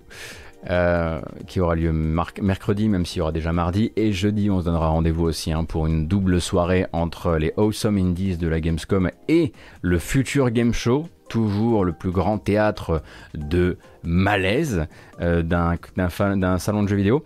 et il nous manque quelqu'un. il nous manque quelqu'un. Ah bah, ah bah, bah, si. C'est ça aussi, hein, euh, Sony. C'est-à-dire que, euh, voilà, Herman Hulst, par exemple, hein, le, chef des, euh, le chef des PlayStation Studios, hein, c'est le genre de gars qui est pas capable de filer une date pour un State of Play à plus de 5 jours. En revanche, pour profiter de son rond de, serviette euh, chez Game Informer et répondre à des euh, jolies petites interviews bien préparées, il y a toujours de l'appétit, ça c'est certain. Euh, donc plutôt que de nous parler à nous, les joueurs, hein, Sony continue à, parler avec, avec des partenaires choisis, des intervieweurs choisis. donc dans une nouvelle, dans un une nouvelle interview, un nouvel article qui s'appelle Inside the Mind of PlayStation Studios, Herman Hulst, l'ex-patron de Guerrilla Games, euh, livre quelques bribes de sa vision hein, pour la marque PlayStation dans les temps à venir et surtout le but, l'un des buts de cette interview, c'est de rassurer les fans sur les récentes actualités du jeu vidéo japonais vis-à-vis de Sony. voilà, il est là, il vient d'abord rappeler que l'un des piliers de l'ADN de Sony Interactive Entertainment c'est le jeu japonais. Sous-entendu, malgré la liquidation, en partie en tout cas, euh, de l'historique de Sony Japan Studios, euh, qui est désormais, on rappelle, recentré hein, sur la team Asobi et les projets de Nicolas Doucet et de son équipe, eh bien, sous-entendu, euh, malgré cette liquidation-là, on n'oublie pas que vous aimez le jeu japonais, on aime le jeu japonais. La preuve d'ailleurs, dit-il hein, dans l'interview, on a Polyphony Digital, les développeurs de Gran Turismo qui en sortent un tous les environ 850 ans. Euh, c'est très, rigolo, très très rigolo de le citer à ce moment-là parce que c'est vraiment le, le pro du report. Euh, et, euh, et à côté de ça, eh bien peut-être aussi quelques citations, les premières citations d'un après, d'un après Japan Studio. Hein. c'est un peu ça qu'on comprend dans cette, dans cette interview. là, Herman Hulst est là aussi pour préciser que c'est pas parce que euh, Sony Japan n'est plus dans le sens où on s'en souvenait euh, que les collaborations avec des externes japonais vont s'arrêter. Hein. je vous fais une citation, attention, c'est le moment citation. Notre groupe de développement de partenariat japonais est bien en place, avec à son bord des gens ayant déjà collaboré avec From Software ou Kojima Productions. Je ne verrai pas Sony se détourner un jour du jeu japonais ni du jeu asiatique au sens large. Ça, c'était le petit bisou final pour Genshin Impact. Je sais pas si vous avez capté. Euh, mais globalement, il était juste là pour rassurer parce que c'est vrai que beaucoup de questions ont été remontées après, euh, après la mue assez rapide euh, de Japan Studio, le départ massif de talents, euh, de producteurs notamment, issus de chez Japan Studio, des producteurs qui ont travaillé notamment sur Bloodborne, etc. etc. Oui, Genshin Impact c'est chinois, c'est ce que je viens de dire Nabil Mich, puisqu'il a dit du jeu japonais ni du jeu asiatique au sens large. C'était exactement ce que je disais. et voilà, voilà en gros hein, ce qu'ils ont à dire sur le sujet, c'est-à-dire pas grand-chose quand même, pas grand-chose si ce n'est faites-nous confiance. On connaît des gars qui connaissent des gars. Euh, et ça va bien se passer. Et euh, vous n'allez pas, parce que c'est vrai que ces derniers temps, il y a quand même, au niveau des partenariats, ils sont surtout annoncés euh, des partenariats avec des studios occidentaux, Haven, hein, le nouveau studio de Jade Raymond. c'est le cas aussi pour, c'est Firework, non, Fire. Oh, je me souviens plus. Bref, trop de monde, trop de noms de se bousculent dans ma tête à mesure qu'on fait des matinales. Mais Herman Hulst, voilà, était un petit peu venu faire de la langue de bois gentiment chez Game Informer. Euh, pour, euh, pour rassurer les masses là-dessus. Au passage, il s'est aussi permis, effectivement, il y a Aloy de Horizon qui arrive dans Genshin Impact, tu aurais dû le préciser parce que c'est clair que à ce moment-là, c'est ce genre de petit coup de coude euh, qu'il, que Herman Hulst fait. Ce qui est très rigolo parce que très honnêtement, comme les fans là actuellement lui disent vous vous détournez du jeu vidéo japonais, la, la réponse qui ne les intéresse pas, c'est oui, mais on s'intéresse au jeu vidéo chinois. Là, clairement, vraiment deux, jeux vidéo. Alors, pas que tout oppose, mais que beaucoup de choses opposent. Euh, et en l'occurrence, là, Hulst, euh, bon, il fait, voilà, c'est une main tendue plutôt à ses partenaires de travail qu'aux joueurs qui sont là, genre, oui, mais c'est pas ce qu'on veut, nous, en fait. Euh, on veut que tu rassures sur le Japon. et donc, dans la même interview, du coup, ils ont pu discuter aussi de la politique de Sony et des PlayStation Studios vis à -vis des sorti sur PC vis-à-vis des portages PC de gros noms du catalogue PlayStation et du catalogue PS5. Donc de ce côté-là, euh, eh bien, euh, Herman Hulst est venu à la fois réaffirmer son goût pour les exclus PS5 et sa volonté de les sortir à terme sur PC mais en appuyant sur le à terme. En gros, pour lui, hein, euh, il faut toujours de belles périodes d'exclus console. Euh, il, ne, voit pas euh, Sony PlayStation réaliser des sorties conjointes PS5, PC, c'est pas dans leur ADN pour lui. Et on comprend en fait dans l'article que ça va rester exprimable en année. Va, ça va rester exprimable en année, comme ça a été le cas, par exemple, pour Horizon. Zero Dawn. Euh, et on comprend du coup euh, que euh, nos espoirs de voir Returnal débouler sur PC dans les mois à venir, on va pouvoir les prendre et les ranger sur l'étagère du dessus, derrière, là bien, bien, bien hors de portée, parce que c'est pas pour tout de suite, tout de suite quoi.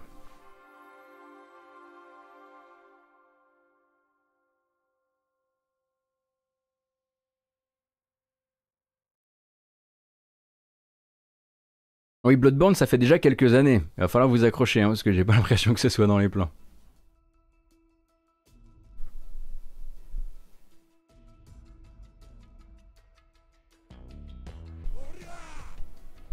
Oui, bah, c'est sûr que Hulst en plus, ça doit le brancher à mort, hein, parce que on, aurait tendance à dire ouais, mais regardez le pognon que vous feriez si vous, si vous faisiez une sortie conjointe. Oui, mais regarde le pognon qu'on fait si on fait deux sorties une deuxième sortie quand plus personne ne parle du jeu, tout le monde reparle du jeu. J'aimerais bien en fait avoir les chiffres chez Sony, parce que je suis sûr, c'est une conviction personnelle, je suis sûr que la ressortie d'un jeu comme Horizon sur PC, le battage que ça crée, doit profiter aux ventes PlayStation. Je suis certain. Et je suis certain que c'est genre des beaux chiffres, quoi. Que ça vraiment, ça, ça, pilote une seconde, euh, une seconde vie pour le jeu sur console.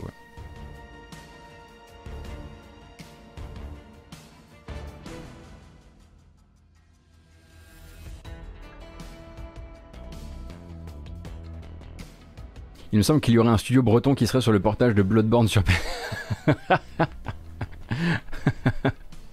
C'est vrai.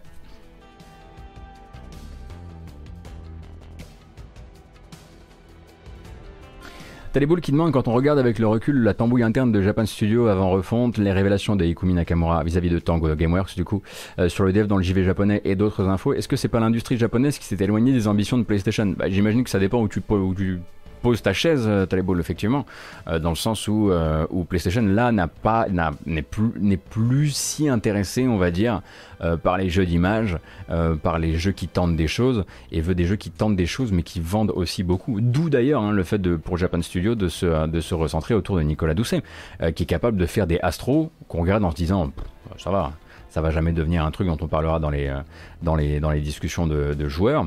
Et puis finalement, en fait, si. En deux jeux, euh, Astro, c'est ça. Euh, et je pense effectivement que là, il leur faut du bankable créatif.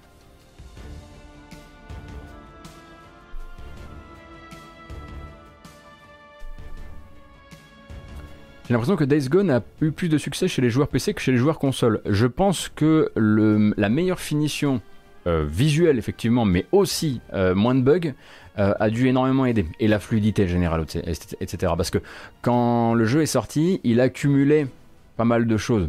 Il avait des bugs qui ont été réglés depuis. Il avait aussi des soucis de perf. qui ont moyen été réglés depuis, hein, ça, dépend de votre plateforme.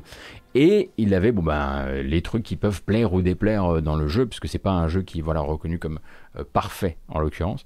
Est-ce que Days Gone a marché euh, comme Raid Sandwich? En tout cas, de, vu de la fenêtre de Sony, pas assez pour accepter la mise en chantier d'un deuxième épisode que voulait euh, commencer à, bosser Ben Studio. Et en fait, ils leur ont refusé leur pitch d'un deuxième épisode. Et ils leur ont.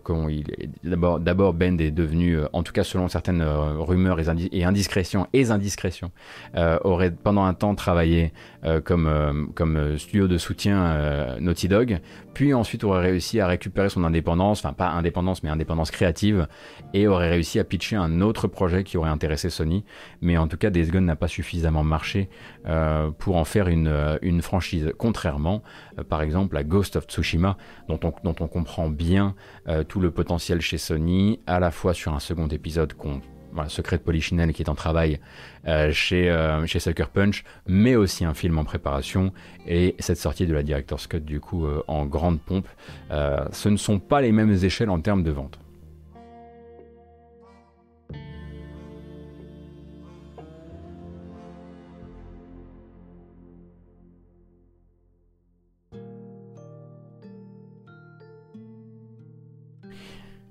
Ah, donc, attendez, attendez, on parlait de Sony là?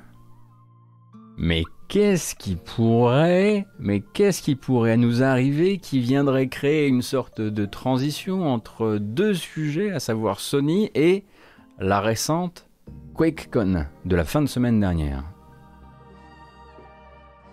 C'est peut-être, c'est peut-être votre sujet préféré.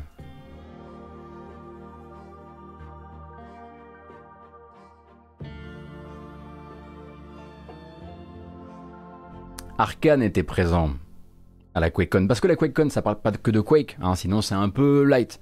Euh, la QuakeCon, ça parle de tous les jeux avec une vue à la première personne euh, possédée par Bethesda, n'est-ce pas? Donc euh, à la QuakeCon, vous pouvez trouver du Skyrim, par exemple. Ou du Fallout 76. Bon. Mais aussi Deathloop effectivement Deathloop, donc, euh, qui, on le rappelle, est toujours un jeu développé par un studio désormais possédé par Microsoft, mais qui reste une exclusivité console temporaire euh, sur PS5 aussi une sortie sur PC attendue pour cette euh, rentrée 2021 et donc on a eu une nouvelle explication de Deathloop. Eh oui, une de plus. Euh, du coup, c'est Ding Abakaba, encore une fois, hein, euh, toujours aussi fringant, qui est venu se prêter à l'exercice. Et cette fois-ci, il y a un nouvel axe euh, qui va nous être expliqué durant ce segment de QuakeCon, j'allais dire de Gwemscom, c'est très bizarre, le Gwemscom, de QuakeCon. Donc 20 minutes, 25 hein, minutes de discussion en tout et pour tout, on va pas tout faire, mais donc ça donnait ça. Et c'était surtout pour parler justement du PVP.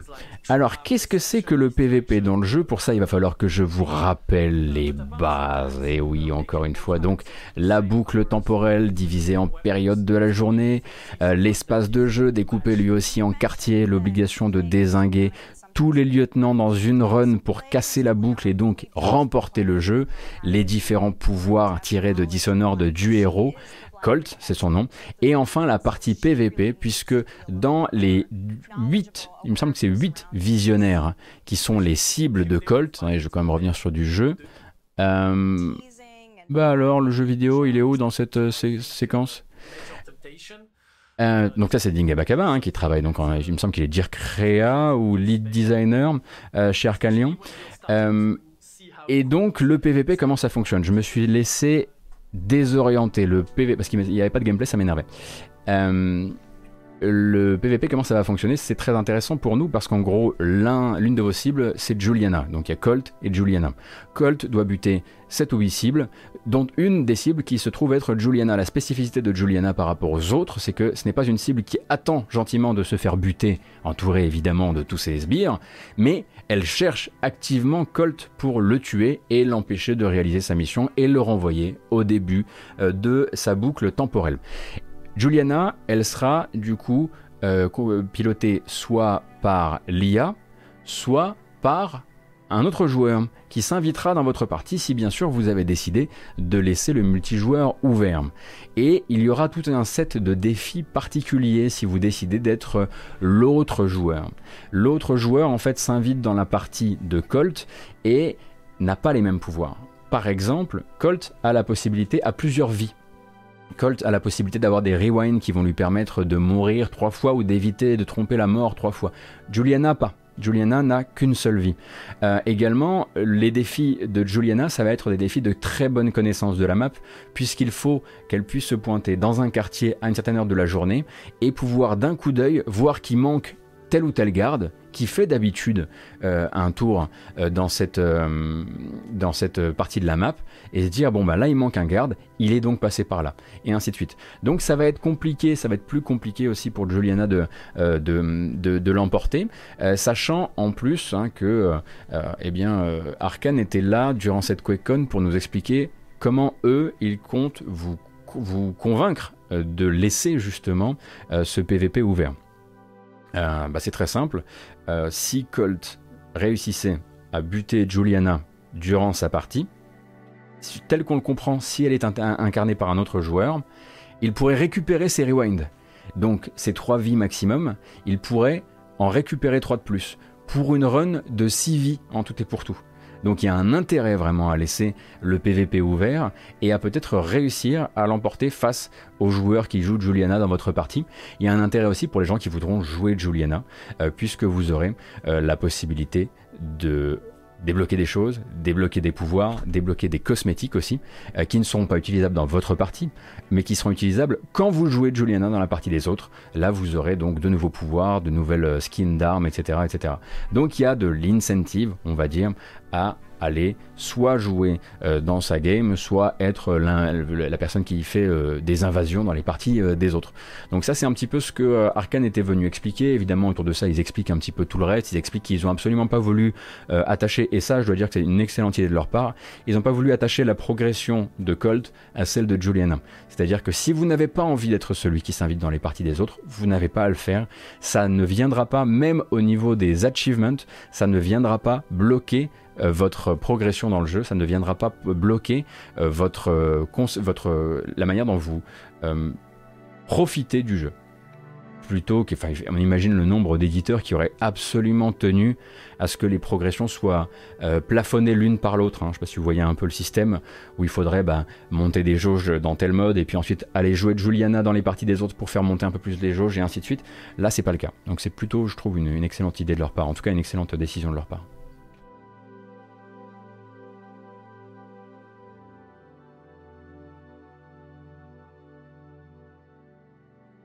Après, ils ont aussi précisé le fait qu'ils n'avaient pas envie que ça devienne quelque chose de compétitif. C'est-à-dire que euh, on comprend qu'ils vont pas mettre en place un système de score ou un système de speedrun ou un système de genre de choses parce qu'ils n'ont pas envie euh, du coup que se monte une scène compétitive des Juliana dans les parties des autres ou ce genre de choses.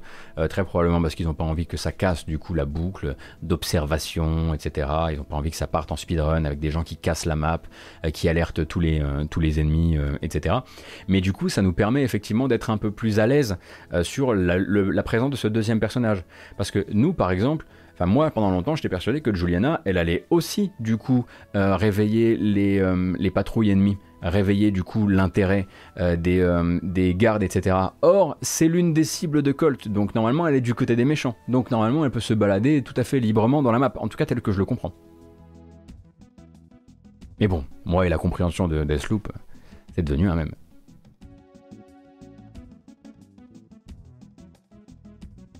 Salut Duden Toast, bienvenue.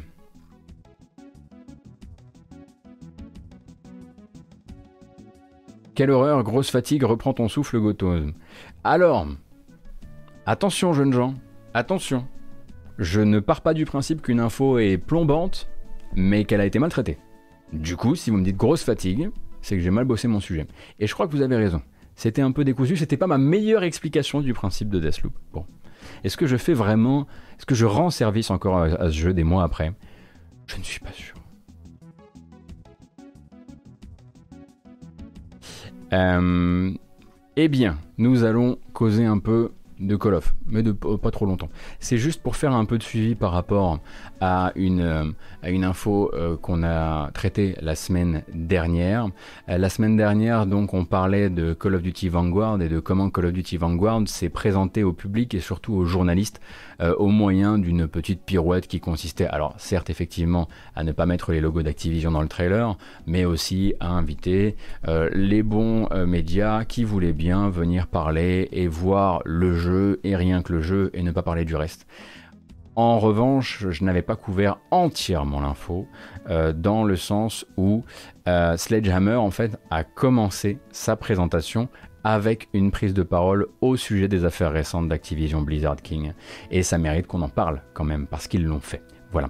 Euh, donc contrairement à ce que je disais la semaine dernière, c'était pas business as usual, hein, puisque Aaron Halon, qui est donc le chef du studio Sledgehammer, avant la présentation virtuelle de Call of Duty Vanguard, a donc pris le temps euh, de parler un petit peu, de citer, de comment dire, euh, de dire son dégoût quelque part euh, face aux histoires douloureuses qui ont été partagées ces derniers jours. si vous voulez, il y a eu, il y a eu un moment où voilà, il est venu, c'est bizarre parce que sa prise de parole, il le sait lui-même, elle est un peu, elle est un peu de côté. Ça va être difficile de la garder sérieuse et ça va être difficile et ça va être un petit peu euh, grinçant pour tout le monde quand il va falloir parler du jeu. Il le dit lui-même. Hein. Euh, il le dit lui-même. Il y a un côté. Euh, je suis conscient du caractère lunaire de faire mention de tout ceci, puis d'embrayer quelques secondes après sur une présentation de jeu. Euh, mais euh, c'est le jeu que c'est le jeu de mes équipes et je sais à quel point ils sont fiers de vous le montrer. Euh, donc j'avais besoin aussi de parler de ça avant de parler du jeu. Donc lui le dit, hein, donc il prend le temps de, comme je le disais, de dire son dégoût, mais aussi de dire l'engagement de Sledgehammer Games et de toutes les équipes qui travaillent sur les Call of. C'est très important, toutes les équipes qui travaillent sur les Call of pour un développement sans discrimination ni harcèlement. Alors c'est compliqué bien sûr de mettre en, en avant des valeurs de respect, d'égalité dignité, euh, puisqu'on sent qu'il veut absolument parler du côté harcèlement sexuel, euh, le côté discrimination à l'embauche, discrimination salariale, etc.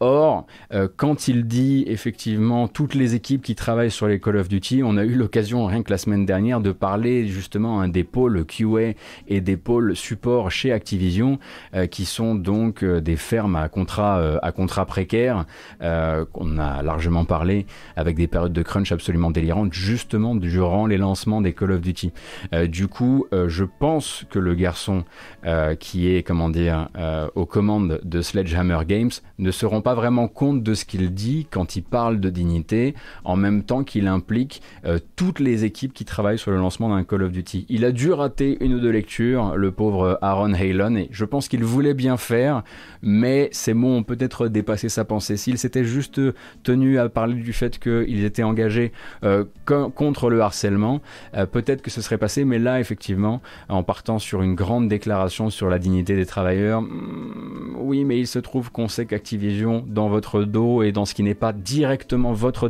votre décision, votre décision c'est-à-dire les pôles qui ne sont pas des pôles Sledgehammer, bah, c'est pas vous qui décidez hein, de la culture d'entreprise et il y a pas mal d'articles et de témoignages à ce sujet malheureusement. Donc voilà. Mais à côté de ça, Activision avait une meilleure solution, euh, enfin une meilleure euh, déclaration à vous proposer pour cette fin de semaine. Hein. donc euh, Axios Gaming, hein, donc la division gaming de Axios, pardon. Le site internet est allé donc demander au, porte-parole d'Activision euh, le sens exact de la disparition des logos Activision dans la bande-annonce de Call of Duty Vanguard, hein, puisque vous savez que le trailer commence par Call of Duty Presents et se termine donc par tous les logos et un espace totalement vide là où devrait être normalement le logo euh, Activision. On sent qu'ils ont mis un, du gaffeur hein, et qu'ils n'ont pas réaligné le reste des logos. Eh bien, ce petit gaffeur et, ces logos non réalignés, figurez-vous que pour Activision, eh bien, c'est un choix, créatif. La citation, la disquette, attention, filtre disquette. Call of Duty est désormais un univers d'expérience. Avec un S. L'absence de logo Activision résulte d'un choix créatif qui pointe justement l'importance de Vanguard comme nouveau jalon de la franchise. La prochaine fois, votre choix créatif, euh, vous pouvez mettre un petit coup d'alignement sous Photoshop. Hein. Franchement, c'est fait en 2-2 et, et, ça fait un peu moins tâche. Mais là, euh, le choix créatif. Euh, hmm.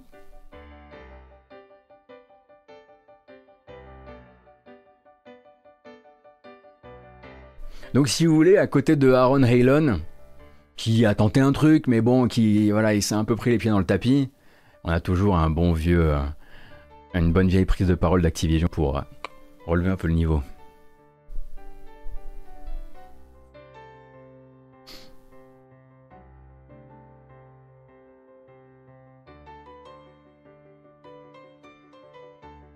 Peut-être que pour faire changer les choses, au lieu de toujours pointer les pays occidentaux, il faudrait pointer le Japon, ça les ferait bouger, eux qui sont pires que nous. Paranoïa, et si on les pointait tous à la place?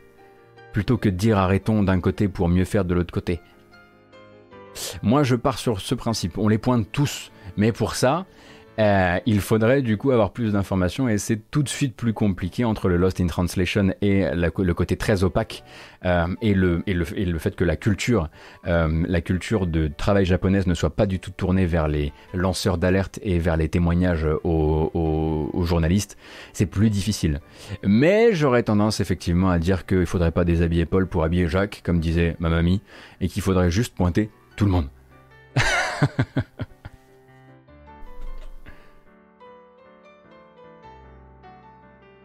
Euh, Flopish, le sous-titrage live de Twitch ne fonctionne pas avec l'effet radio. Ah, zut alors. C'est une mauvaise nouvelle pour les, incroyables mises en scène que je réalise durant ce live, euh, mais on va préférer toujours l'accessibilité. Très bien. Et eh ben déjà, j'essaierai de le bidouiller un petit peu pour voir s'il existe une version du filtre euh, qui permettrait de garder aussi les sous-titres. Mais vu que ça me tient à cœur, voilà, on va faire en sorte que.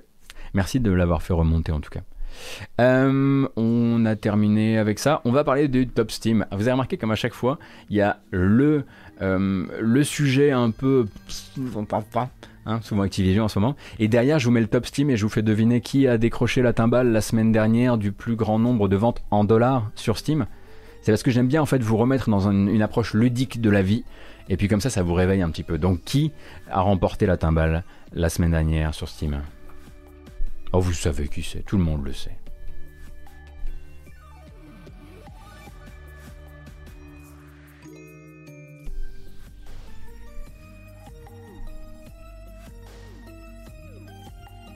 Quelques 12 minutes, quelques Humankind, Road 96, ah bien essayé, It Takes Two, Alexandra Lederman, toujours, toujours la blague, c'est vraiment une blague qui revient chaque semaine. Allez. Le v'là. Il s'agit de Humankind, Amplitude Studio qui prend la première place du podium avec son 4X. Humankind présent à deux places même, premier et troisième, hein, puisque vous savez que du coup, vu que ce sont deux items euh, de boutique euh, différents entre la version normale et la version Collector. Naraka Blade Point, hein, toujours le euh, Battle Royale de 24 Entertainment qui garde quand même euh, une place dans le trio de tête alors qu'il était premier la semaine dernière. Le Valve Index n'est jamais bien loin. Et puis 12 Minutes qui est quand même plutôt en bas, hein, de, en bas de classement. 12 Minutes qui euh, se place en 8 position. Comment Car Mechanic Simulator 2021 a-t-il fini en 7 position? Il faudrait que vous m'expliquiez ceci. Je ne sais pas, très probablement une promo ou un lancement? Je ne sais pas. Fallout 4, j'ai même pas envie d'en parler. Comment est-ce possible? Encore une promo. Ah mais oui, c'est la très grosse promo QuakeCon. Et c'est tout simple en fait. À mon avis, tout comme Elder Scrolls, euh, Doom Eternal et Fallout 4, tout ça, ce sont les euh, résultats de la grosse promo Bethesda de la QuakeCon. Euh, donc Humankind, bravo hein, du coup pour euh, ce très très bon démarrage, en tout cas sur la version Steam. On rappelle que le jeu à côté de ça est disponible donc dans le Game Pass PC, donc c'est plutôt une belle perf d'avoir réussi quand même à se placer premier sur la semaine sur la semaine passée. Et puis bah, maintenant on va attendre hein, évidemment les patchs d'équilibrage, les améliorations peut-être de certaines comment dire de certaines euh, dimensions du jeu, comme la dimension religieuse, qui est encore un petit peu, légère, je trouve. Mais moi, pour l'instant, tout ce que j'essaie de faire actuellement, c'est d'annuler en discretos des matinales euh, pour, mieux, euh, pour mieux jouer à Humankind. C'est dire si ça fonctionne.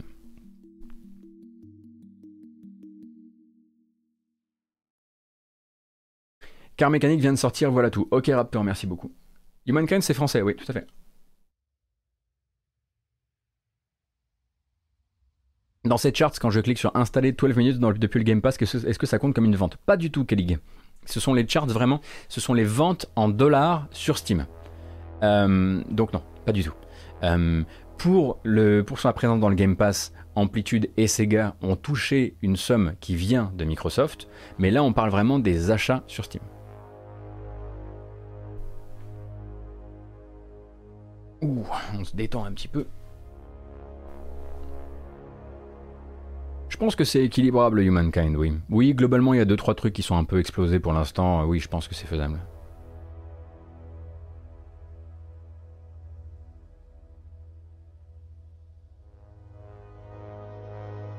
Alors euh, sur SteamDB, alors ça, ça ce sont les classements de Steam Database en l'occurrence.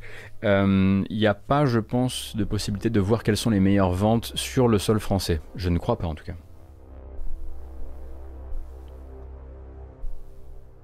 Alors, ça c'était donc... Ah oui, tenez, tant qu'on y est, donc ça c'est pour les ventes de Humankind, bravo à lui, c'est très bien.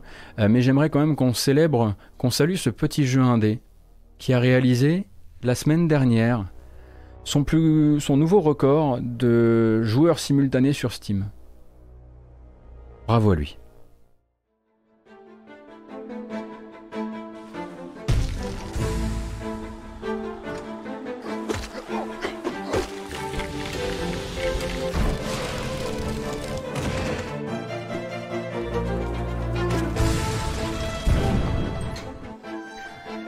Personne ne comprend vraiment ce qui s'est passé, mais Hollow Knight, le 5 août, sans explication particulière, a réalisé son nouveau record de joueurs simultanés sur Steam. Alors pour les jeux du genre, hein, des chiffres comme 13 000 joueurs simultanés après de nombreuses années après la sortie, euh, c'est vraiment bien mais il n'y a juste pas d'explication particulière. Il n'y a même pas un nouveau mode de la commu euh, qui permettrait euh, d'expliquer ce genre de choses. Il y a bien peut-être que, euh, je sais pas euh, l'attente, l'attente, la terrible attente de Hollow Knight Silksong, euh, le randomizer, et qui, il me semble pas qu'il il me semble qu'il était déjà disponible avant en l'occurrence, hein, parce qu'il y a plein de modes de random différents, etc.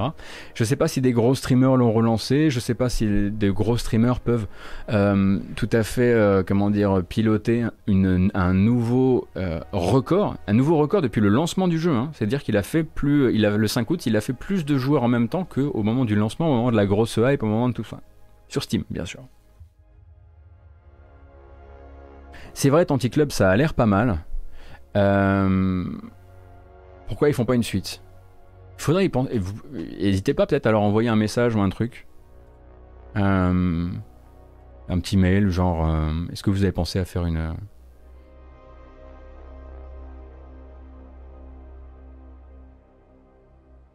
Ou alors un DLC qui deviendrait une extension, qui deviendrait une suite, ou genre, bref. Pensez-y quoi. Bref, ça c'était donc euh, pour euh, nos amis les pour nos amis les petites bestioles et les petits insectes. Pas mal, bravo, bravo, bravo, euh, Hollow en l'occurrence. Et avant, avant de faire un point sur Epic versus Google, je vous propose éventuellement une petite bamboche. D'autant qu'on est 1547 et que c'est pas arrivé depuis longtemps. Non, non, Karchou versus Google. Il y a Epic versus Apple, mais il y a aussi Epic versus Google. Epic versus le monde. Euh, on en parlera juste après. Mais d'abord, euh, c'est parti.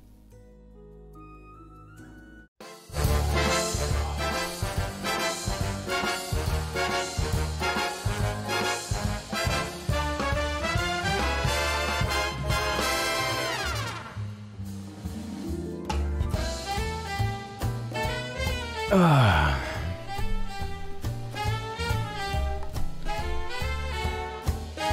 J'espère que vous allez bien, j'espère que vous vous réveillez bien. On est le lundi 23 août 2021, il est 10h51, on est complètement dans les temps. Je rendrai l'antenne un peu plus tôt aujourd'hui, car on a presque fini en vérité, à peu de choses près.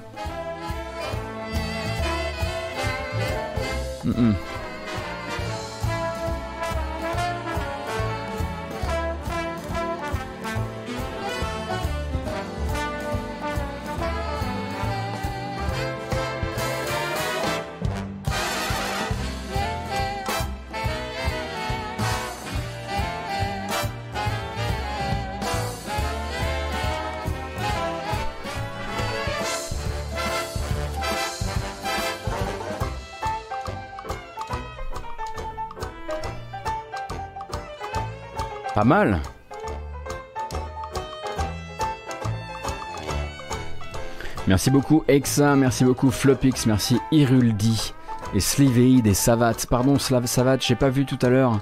J'ai pas vu vos, vos subs tout à l'heure. Merci beaucoup.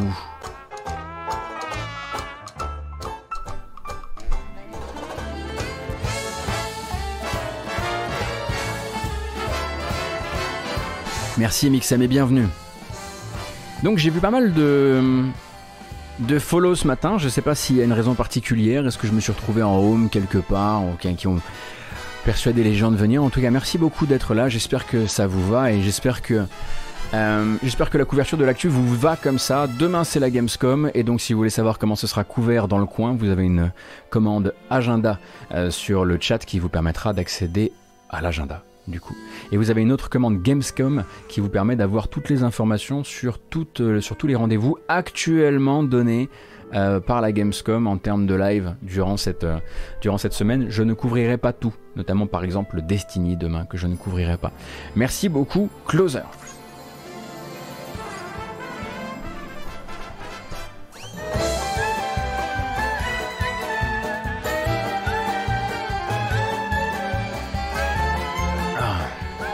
Très bien.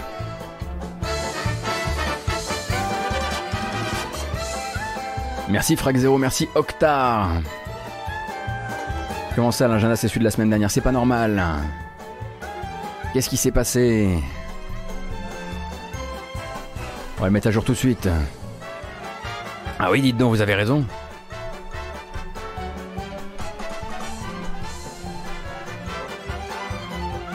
Bah alors?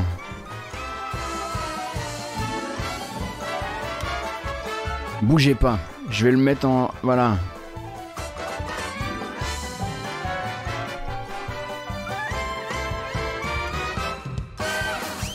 Vous gagnez un petit peu plus de bamboche, dites.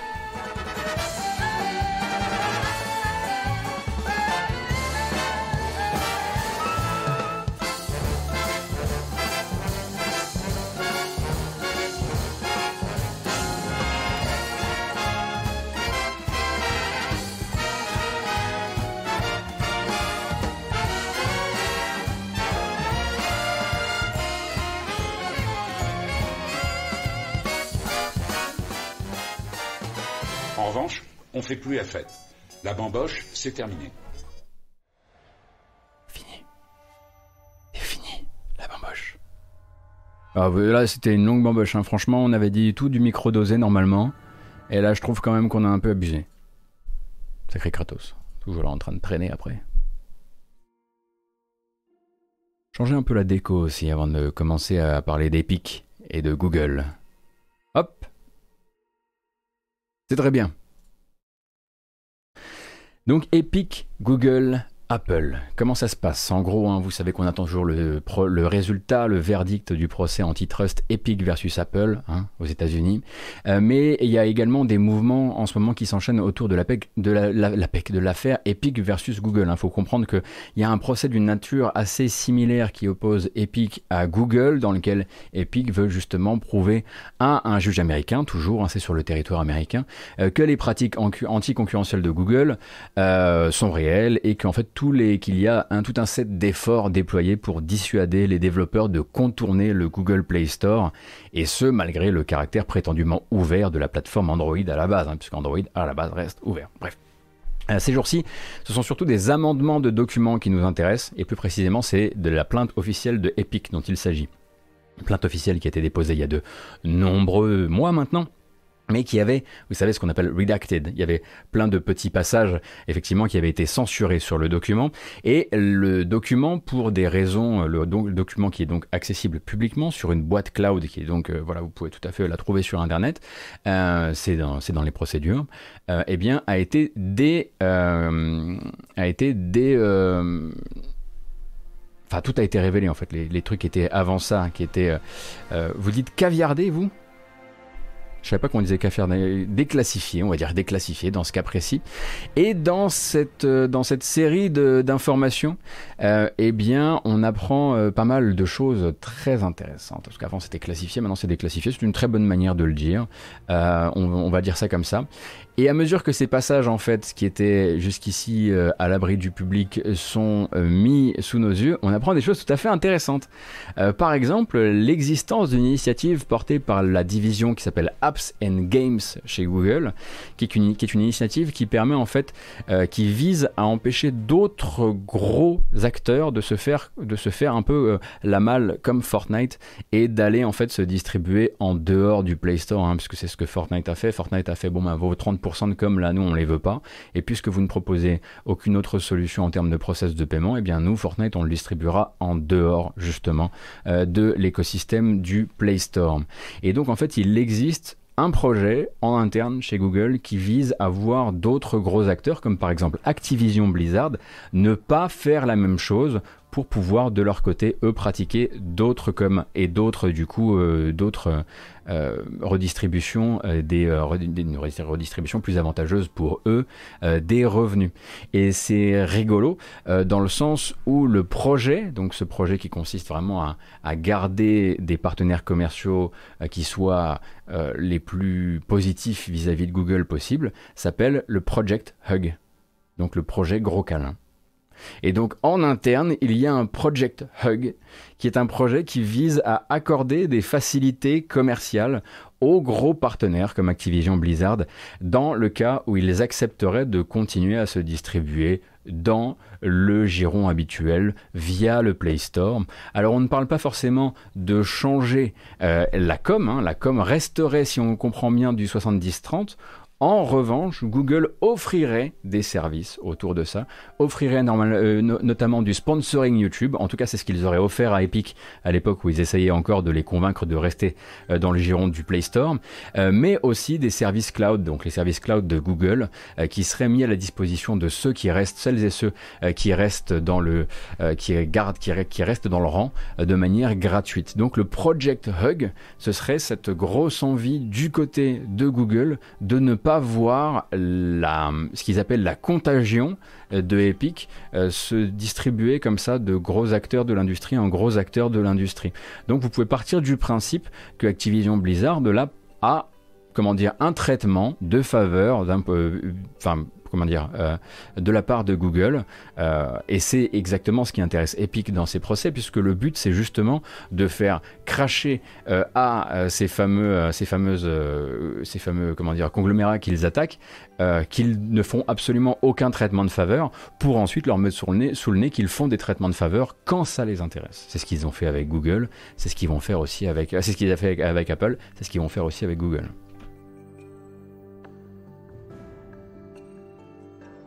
Autre chose, autre document et autre déclassification, du coup, quelques citations hein, récemment dévoilées qui peigne en fait cette espèce de relation très particulière Google-Apple, notamment des années 2010, euh, une relation qui serait donc le fruit d'une entente. Personne n'est surpris, mais voilà, c'est mieux quand on le dit. Euh, donc, entente symbolisée par cette citation donc de Larry Page, euh, a priori une citation prononcée en 2010 lors d'une rencontre avec Steve Jobs. Il y aura toujours des sujets sur lesquels nous serons en compétition et d'autres où nous collaborerons. Et ensuite une autre citation, toujours tirée d'un échange de mémos qui a eu lieu plus tard et qui elle donne le ton. Notre vision, c'est que nous travaillons comme si nous n'étions qu'une seule et même entreprise. Euh, si Epic peut produire les preuves qui viennent avec ces accusations, on parlerait alors non pas d'un monopole mais d'un duopole. Un duopole, si vous voulez, c'est quand deux géants de deux poids quand même considérables, qui ne peuvent plus vraiment s'abattre l'un l'autre, s'entendent pour pratiquer les mêmes politiques, ne pas trop venir bousculer celles du voisin, opérer leur virage bien en parallèle, ce qui permet de maintenir les profits d'un côté et de l'autre de la barrière, et de l'autre de maintenir une impression de normalité. cette impression de normalité va faire que les régulateurs vont regarder ça et vont se dire Ah, mais si tout le monde le fait, c'est que ainsi va l'industrie.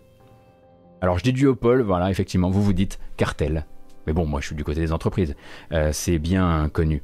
Euh, du coup, Epic aimerait pouvoir prouver euh, devant un, jury que, Google et Apple s'entendent justement pour ne pas bousculer les, bah, les acquis du voisin et ne pas mettre en danger les revenus du voisin, toujours évidemment au détriment du développeur, au détriment aussi du consommateur. C'est bien connu.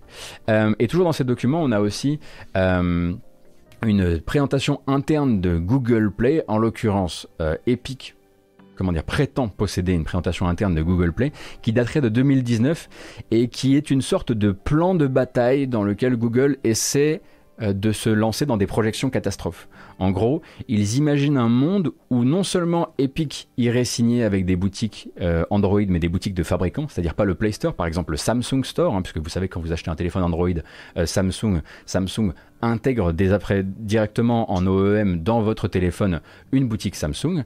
Donc le scénario ce serait et si non seulement Epic allait mettre Fortnite justement euh, chez des fabricants, chez Samsung par exemple, mais qu'en plus de ça, ils y intégraient non pas juste Fortnite, mais leur propre portail de jeu avec une meilleure com, évidemment, hein, 8812 par exemple, hein, celle de l'Epic Game Store. En gros, et si en fait Epic utilisait Samsung et d'autres constructeurs de téléphones pour noyauter le marché Android avec un Epic Game Store mobile.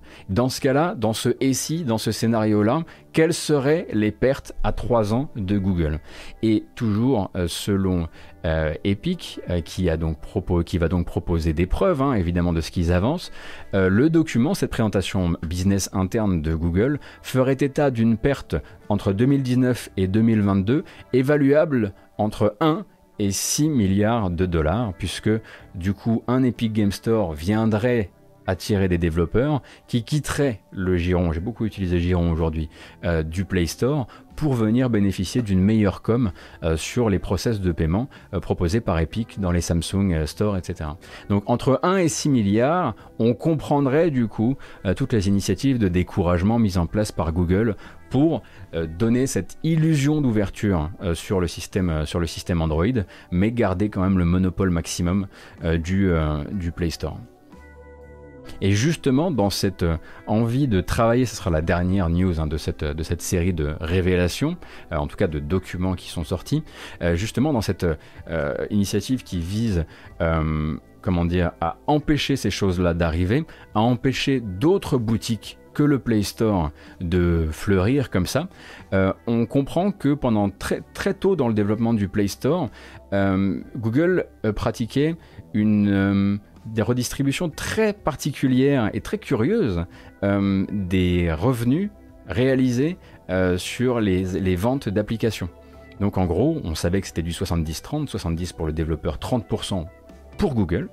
Et il semblerait en fait que pendant très longtemps, et peut-être même euh, dans certains cas, euh, que ce serait, ça courrait encore dans certains cas, euh, les, les 30% en fait soient divisés en deux parties. D'un côté, 5 à 10% pour Google, pour Google, et de l'autre, 15, 20 eh, hein, hein, à 25% pardon, pour une tierce partie. Et cette tierce partie, ce serait des reversements de Google auprès des grands opérateurs téléphoniques, notamment américains, qui seraient des versements qui seraient réalisés en échange de la promesse que ces opérateurs téléphoniques ne créent pas leur propre boutique à leur tour. Parce que Samsung a déjà les siennes, les constructeurs ont déjà les leurs, mais pour empêcher par exemple ATT ou d'autres opérateurs américains de aussi créer leurs propres applications de boutique qui du coup viendraient potentiellement travailler un jour, qui sait, avec Fortnite, avec Epic, etc., eh bien on leur file un max de blé, et ce blé-là, en fait, c'est du blé qu'ils auraient été prêts à lâcher de leur partie, de leurs revenus sur les applications, en tout cas pendant très longtemps. Ça, c'est hyper intéressant. Donc vraiment, tout, tout, est mis en, comment dire, tout est mis en, branle pour empêcher l'ouverture d'Android de s'exprimer à plein régime, en fait.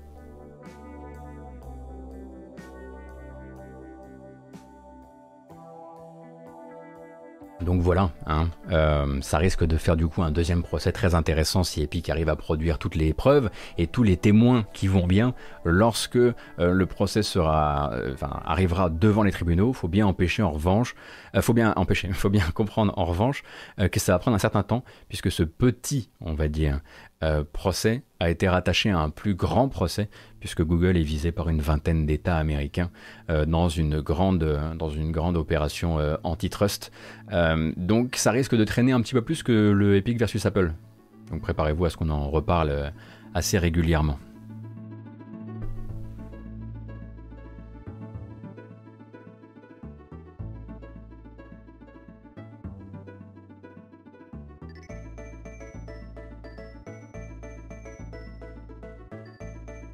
Bon.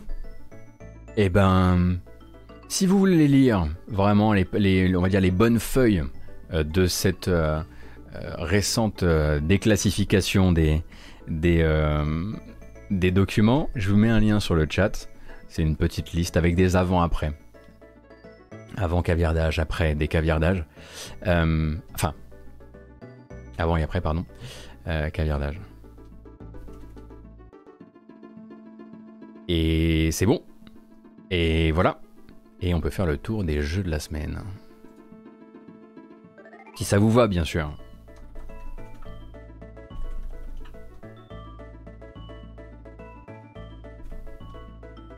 Alors, j'ai commencé à utiliser effectivement le terme caviardé euh, parce que vous me l'aviez euh, vous me l'aviez glissé, mais est-ce que alors c'est le terme technique dans ce genre de cas? Parce que je l'ai utilisé un petit peu en mode euh, info chat, mais je voudrais pas faire de bêtises en fait.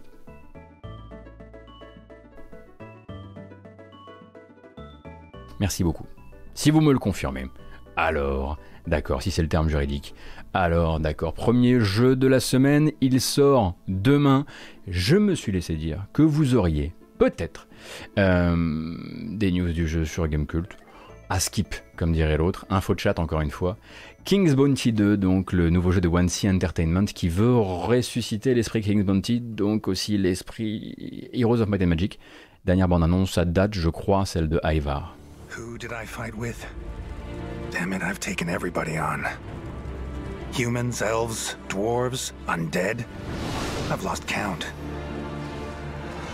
What do you want? Need to take the fortress? On reconnaît la voix, hein? Then you're late, bud. I'm returning to Nostria. I got wind of an opportunity in the capital. Vous avez remarqué comme le doubleur de Geralt depuis quelques mois, il a moins de, il a moins d'attache à une certaine série et on l'entend partout parce qu'il est partout en ce moment.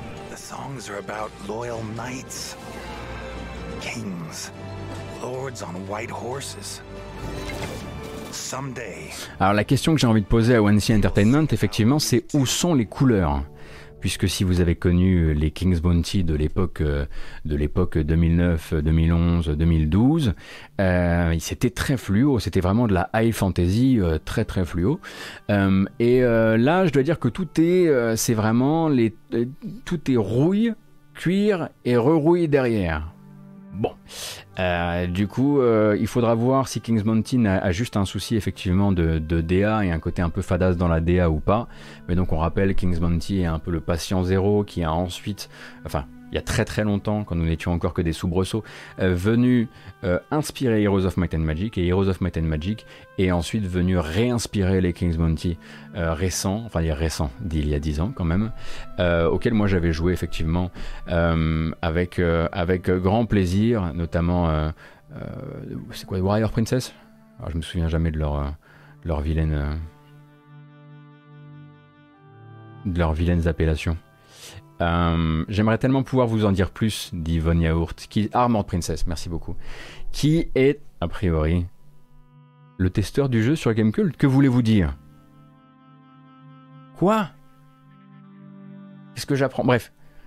Euh, donc peut-être un test à, lire bah, prochainement. Ça va être difficile pour moi de vous en streamer euh, durant cette semaine, rapport au fait que c'est la Gamescom et que je stream tous les matins et tous les soirs. Donc ça va être un petit peu compliqué déjà de voilà, je vais pas pouvoir streamer de jeu, même pas de Humankind. Donc euh, je vous voilà, il faudra que vous fassiez votre votre veille jeu vidéo tout seul. Un autre jeu qui arrive demain, le 24, maintenant qu'il a perdu son grand opposant, euh, Oculus Rift. Non, Oculus Rift, mais qui dit encore Oculus Rift en 2021, Goto? Oculus, donc les casques Oculus accueillent I Expect You to Die 2 demain. Looks like you've hit the jackpot with another relaxing mission. And while you'll need to go undercover and make use of our latest disguise technology, you'll also enjoy traveling in style to luxurious locales. Of course, the agency will provide a well balanced meal plan and a strict health regimen to keep you in shape. But you will be able to enjoy the finer things. Donc, I Expect You to Die, c'est De l'espionnage, des gadgets, des chevillettes et des bobinettes.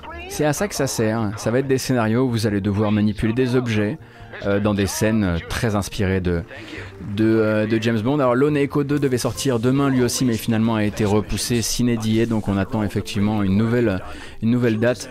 En attendant, effectivement, I Expect You to Die a toute la place disponible euh, pour s'exprimer à partir de demain sur donc, je le disais, casque Oculus. C'est du point and click en VR, exactement, Melo Marx. Euh, voilà, quelqu'un dit point and click en VR, Jet Set Willy en dessous dit euh, plutôt escape game VR, le point and click et, l'escape game étant euh, violemment cousin pour le coup. voilà. Le 25, c'est Focus Home Interactive qui aimerait bien, si vous voulez bien cette fois-ci, être nombreux à aimer leur nouveau jeu de coop à 4. Je ne parle pas du coup de Hood, euh, Outlaws and je sais plus quoi, mais bien de Aliens Fireteam Elite. On rappelle que Aliens Fireteam a pendant longtemps est passé d'éditeur en éditeur et a finalement, voilà, finalement s'est retrouvé dans le, le catalogue, dans le portefeuille de Focus Home Interactive qui le lancera donc le 25, on le rappelle, euh, des équipes de 4 joueurs euh, qui se battent contre des aliens avec beaucoup de S parce que très inspiré du deuxième film et pas du premier.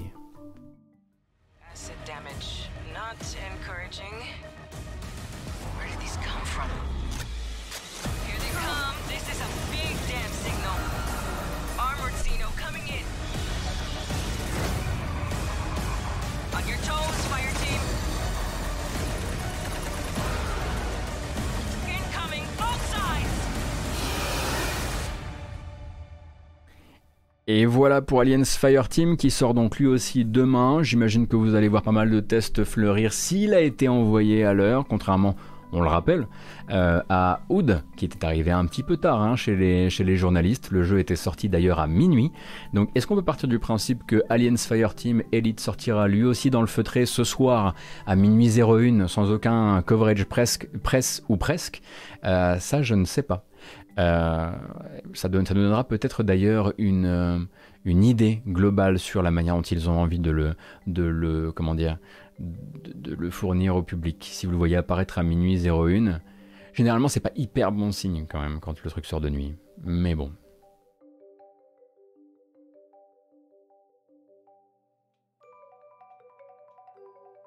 C'est devenu quoi d'ailleurs Hood? Je me rappelle de l'horrible stream avec Nodus. Bah on n'a pas eu de nouvelles depuis. Ah si, ils ont patché un petit truc, je crois. Enfin, ils ont, fait, ils ont sorti un petit patch, mais globalement, le jeu est, est, déjà un petit peu, est déjà un petit peu de travers, je pense. En tout cas, il n'a pas dû faire d'incroyables ventes.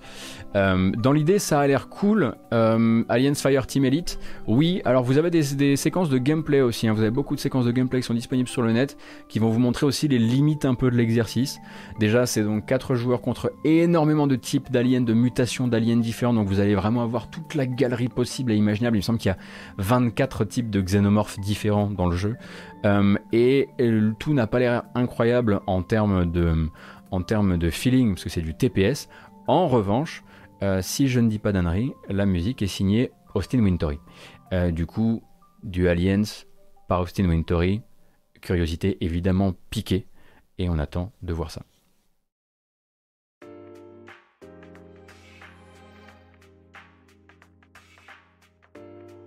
Ces trois joueurs, Kaida. Attends, tu, tu vous mettez un doute absolu là.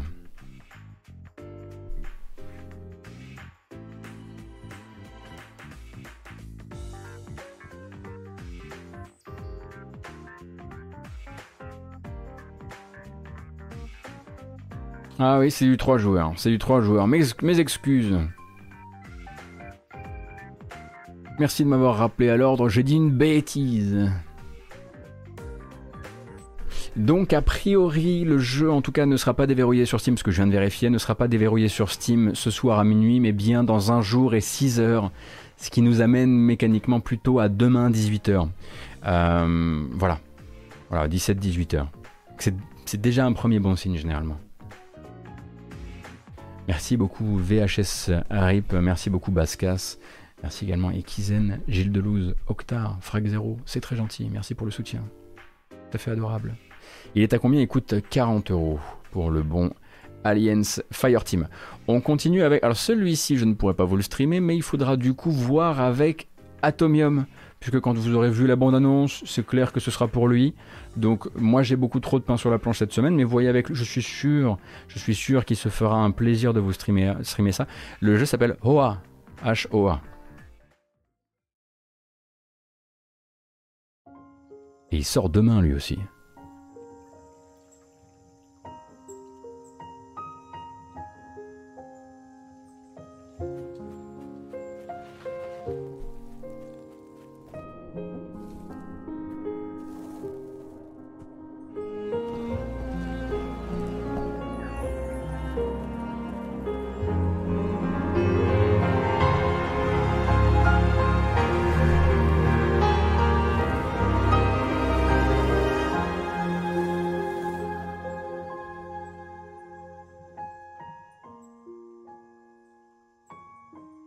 Après, c'est à vous de voir si vous avez déjà l'impression effectivement d'avoir déjà fait ce jeu ou pas.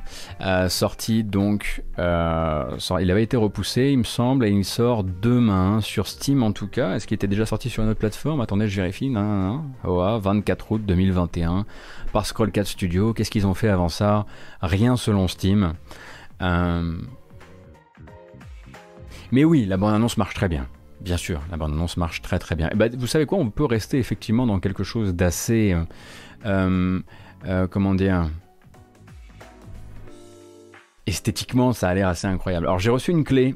J'espère pouvoir, peut-être durant, durant un pré-show, durant cette semaine, un pré-show permettrait de découvrir un peu, mais pas trop, de Behind the Frame, dans le sens où je sais que le jeu est court, on m'a prévenu, et je veux pas non plus trop spoiler. Mais en même temps, euh, je vous ai déjà montré le jeu, vous étiez déjà un petit peu tombé amoureux du jeu pour certaines et certaines, certaines et certains. Donc Behind the Frame a donc une bande-annonce qui annonce cette date de sortie. Rappelle donc le jeu des arts appliqués.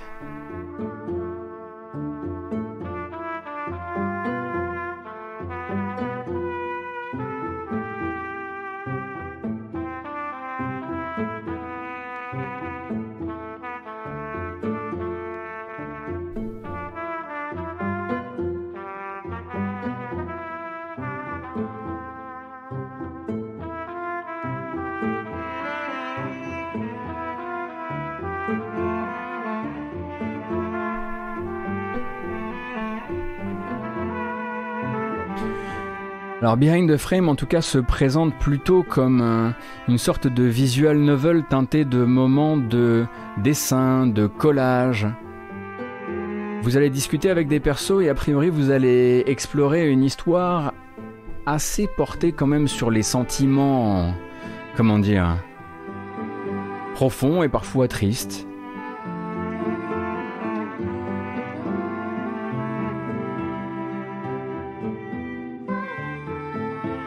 Il semblerait que ce que la bande-annonce ne vous montre pas, c'est qu'il y a aussi beaucoup de dialogue avec des personnages, hein, parce que là, du coup, euh, ce n'est pas l'un des tout derniers. Ça doit être la dernière bande-annonce à date, mais il y en aura une nouvelle pour le launch euh, trailer, donc Behind the Frame, The Finest Scenery, qui sur Steam s'appelle Behind the Frame, les plus beaux paysages. Donc je vous lis donc euh, le résumé du jeu. Guider le pinceau et résolver des énigmes pour aider une apprentie artiste à terminer son chef-d'œuvre sous le regard de son voisin brusque et de son chat. Alors que sa toile commence à prendre forme, découvrez un conte émouvant de chance et d'art derrière des moments non liés mais familiers. Voilà, il y a un petit peu de voilà, il y a quelques trucs où j'ai pas trop compris la, traduction euh, française. Évidemment, la brigade des Séchiantax est là. La dernière fois qu'on vous a montré une bonne annonce, c'était la brigade des putain c'est trop beau, j'ai trop envie d'y jouer. De toute façon, on sait que vous êtes les mêmes et que vous avez deux comptes. Donc on sait que vous êtes juste là pour faire pour animer le chat. Merci pour cette animation de communauté. Je vous montrerai le jeu et on verra ce qu'il a dans le ventre en termes de, de développement, de, de gameplay et d'ambiance. C'est toujours, ça vaudra toujours mieux que, que toutes les euh, bandes annonces. Euh, du, euh, du monde. Elle est nulle la trad du pitch, je l'aurais fait changer, ça devrait arriver. Ah oui, c'est vrai, Konala, c'est vrai que tu es là. Donc voilà, effectivement, j'ai obtenu notamment ma, clé par Konala. Voilà. Euh, c'est dit et on va pouvoir continuer et continuer avec euh, l'autre. où est-il? Où est-il? Ah, il est là. Vous voulez dire qu'il sort pour de vrai? Je ne puis y croire. Incredible! This is where the first Psychonauts met. This is where it all began. No, Raz. This is where it all ended. Ça fait beaucoup de jeux hein, en une seule semaine de Gamescom en plus de ça. 25 août. is my first official day on the job. It was a woman commanding serpents of water. Maligula.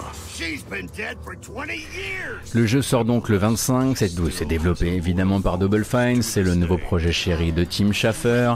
Il a été, euh, comment dire, financé par la communauté il y a mille ans, mille ans, mille ans avant que Double Fine ne devienne un studio Microsoft, ce qui lui a garanti plus de euh, ressources pour terminer son développement, mais ce qui lui a aussi garanti une présence dans le Game Pass. Puisque oui, évidemment, Psychonauts 2, euh, comme tout jeu de Xbox Game Studio qu'il est, rejoint le Game Pass au lancement. change people's minds, not here to fix people. Don't panic. you should panic. We're here to help people fight their own demons. I know what you're up to, kid. Just keep out of my head. You'll be sorry. I don't think you understand the gravity of the situation you're in. Maligula really could rise again. We need to get to the bottom of this. You're right. Donc voilà hein, pour ce, pour ce cher Psychonauts 2. Alors, et la question est posée sur le chat, est-ce que c'était l'un des premiers Kickstarter? Non. C'était le premier ou l'un des premiers projets financés sur Fig. Fig qui est une plateforme qui a été en partie montée justement par euh, Tim Schafer et quelques autres grands noms euh, du, euh, on va dire, du rétro, les, vous savez, voilà, tous ceux qui sont passés par Kickstarter et qui sont arrivés en mode on emmerde les éditeurs maintenant, c'est le pouvoir au peuple, machin. Et tous ceux, et pas mal de gens qui notamment avaient un peu parfois déçu. bah, par exemple, hein, Double Fine et, Tim Schafer, c'était en l'occurrence avec, avec Broken Age, c'était avec d'autres projets Kickstarter qui sont pas toujours bien passés, Double Fine DF9 par exemple, et et ensuite, marre d'avoir euh, une, mauvaise réputation sur Kickstarter, euh, Space Base DS9, pas Double Fine DS9. Euh, et du coup, eh bien, marre d'avoir une mauvaise réputation sur Kickstarter, ils avaient carrément monté leur propre plateforme avec notamment Fergus Urquhart, qui est donc le, toujours le patron, si je dis pas de bêtises à l'heure actuelle, de Obsidian et quelques autres. mais voilà. Alors, en l'occurrence, comme vous voyez, Microsoft s'est pas mal penché sur Fig au fur et à mesure des années. Euh, je regarde un peu vos questions. C'est plutôt destiné à qui ce jeu adulte? Alors, si c'est comme le premier, Psychonauts, c'est c'est des jeux à deux niveaux de lecture. C'est-à-dire que vous. Il n'y a pas de sang, il n'y a pas de. Il n'y a pas d'horreur, il y a du un peu bizarre, un peu spooky, comme on pourrait dire. et puis ensuite, il y a des vannes qui peuvent être effectivement pour les, pour les certaines vannes pour les grands, certaines, certaines vannes pour les petits quoi. C'est pas c'est pas du niveau virtuose de, de up par exemple, de là-haut, euh, mais c'est un peu ce genre de truc qui est visé.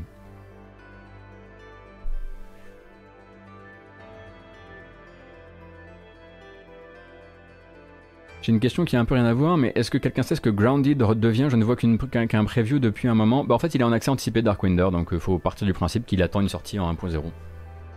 Et il y a régulièrement des nouvelles, euh, euh, des nouvelles mises à jour. Un peu trash pour les enfants Ah, il y a peut-être des parties de Psychonauts que j'ai oubliées. Hein. Comme je disais la semaine dernière, il faudrait que je refasse le premier pour, euh, pour faire les choses bien.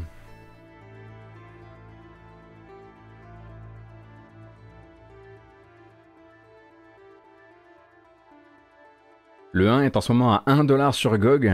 Bah, merci pour l'info, euh, Shinto. c'est cool, c'est cool, merci.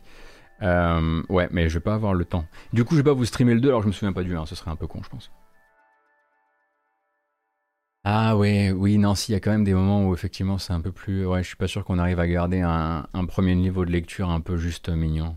Vous avez peut-être raison, vous avez peut-être raison. Tout n'est peut-être pas 50-50, euh, ouais. Euh, donc ça c'était pour Psychonauts, mais on n'a pas fini car il en reste des jeux qui sortent cette semaine dans le Game Pass d'ailleurs, lui aussi. Euh, c'était un peu la surprise, donc le remake 3D de Myst euh, qui rejoint les trois Game Pass toujours développé par Cyan. Euh, donc Cyan, donc les, créateurs originaux de Myst, vous savez qu'ils ont, ils ont fait cette petite reprise un petit peu au propre et en 3D qui était d'abord tourné vers la réalité virtuelle. Ensuite, il y a eu un mode non réalité virtuelle. et voilà. Disponible dans le Game Pass. Laissez-moi vous retrouver la date. Le 26. Et le 26, c'est jeudi.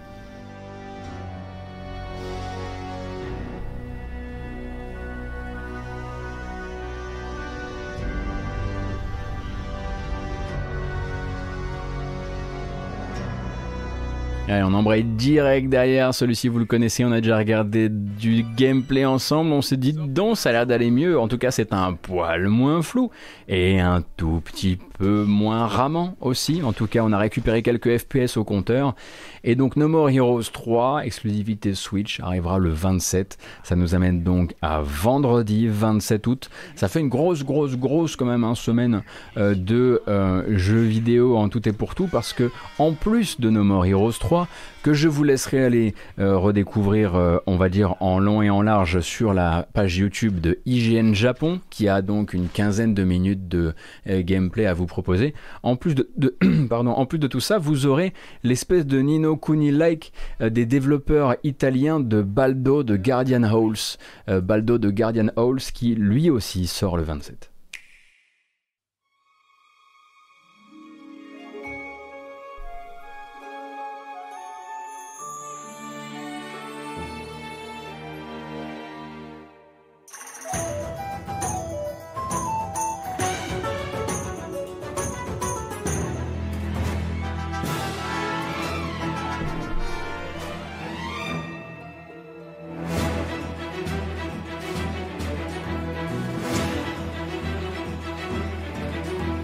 Donc évidemment, quand je disais Nino Kuni-like, je parlais surtout des inspirations visuelles. Hein. On voit bien que derrière, au niveau du gameplay, c'est pas du tout le même genre de sauce. Euh, mais j'ai l'impression que plus ça avance dans la communication du jeu, et plus là aussi, on récupère des images par seconde. Le jeu sort donc le 27. Euh, il faut y voir évidemment l'envie euh, d'action RPG à la japonaise par une équipe italienne. Hein. Vous connaissez l'amour des productions japonaises de certains pays européens parmi lesquels la France, mais aussi l'Italie, qui sont pas les derniers et qui nous l'ont bien prouvé durant les années 90. Euh, et du coup, ça nous fait du coup une très très grosse semaine de jeux vidéo en tout et pour tout, hein.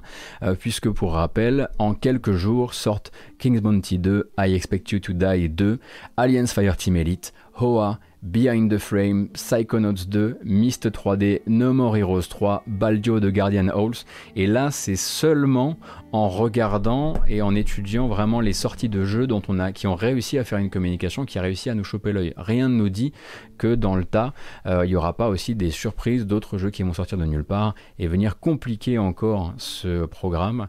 Euh, donc un programme qui, euh, je vais vous le rappeler rapidement, en ce qui me concerne, ça va donc donner attendez, attendez, attendez.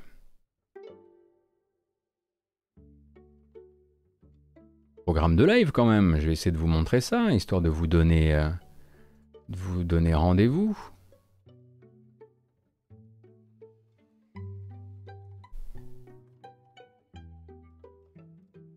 Allez.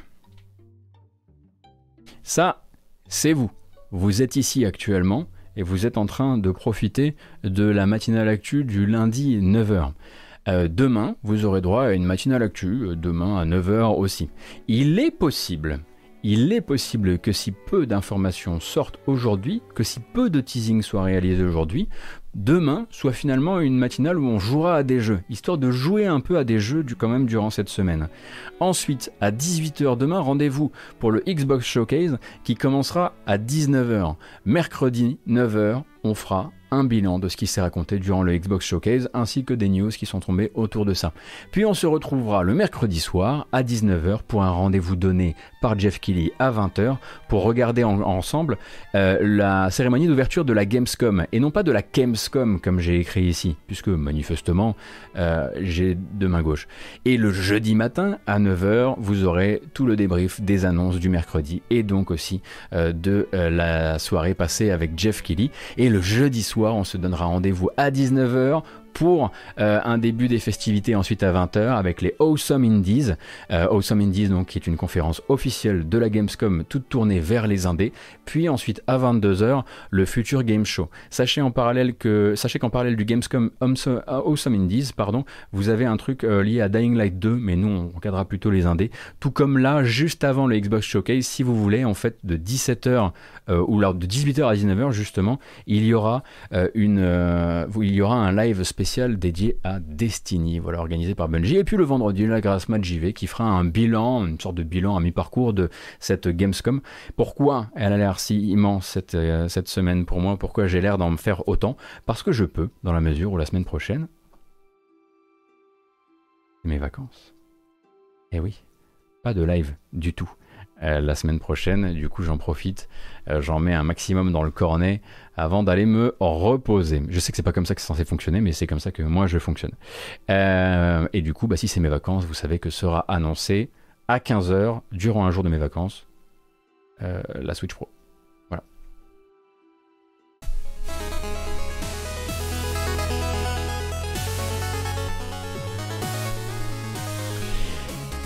C'est terminé pour aujourd'hui, c'est terminé pour la matinale jeux vidéo de ce lundi 23 août 2021. J'espère que ça vous a plu, j'espère que vous vous sentez bien euh, informé, euh, bien préparé à cette Gamescom qui commencera donc officiellement euh, demain.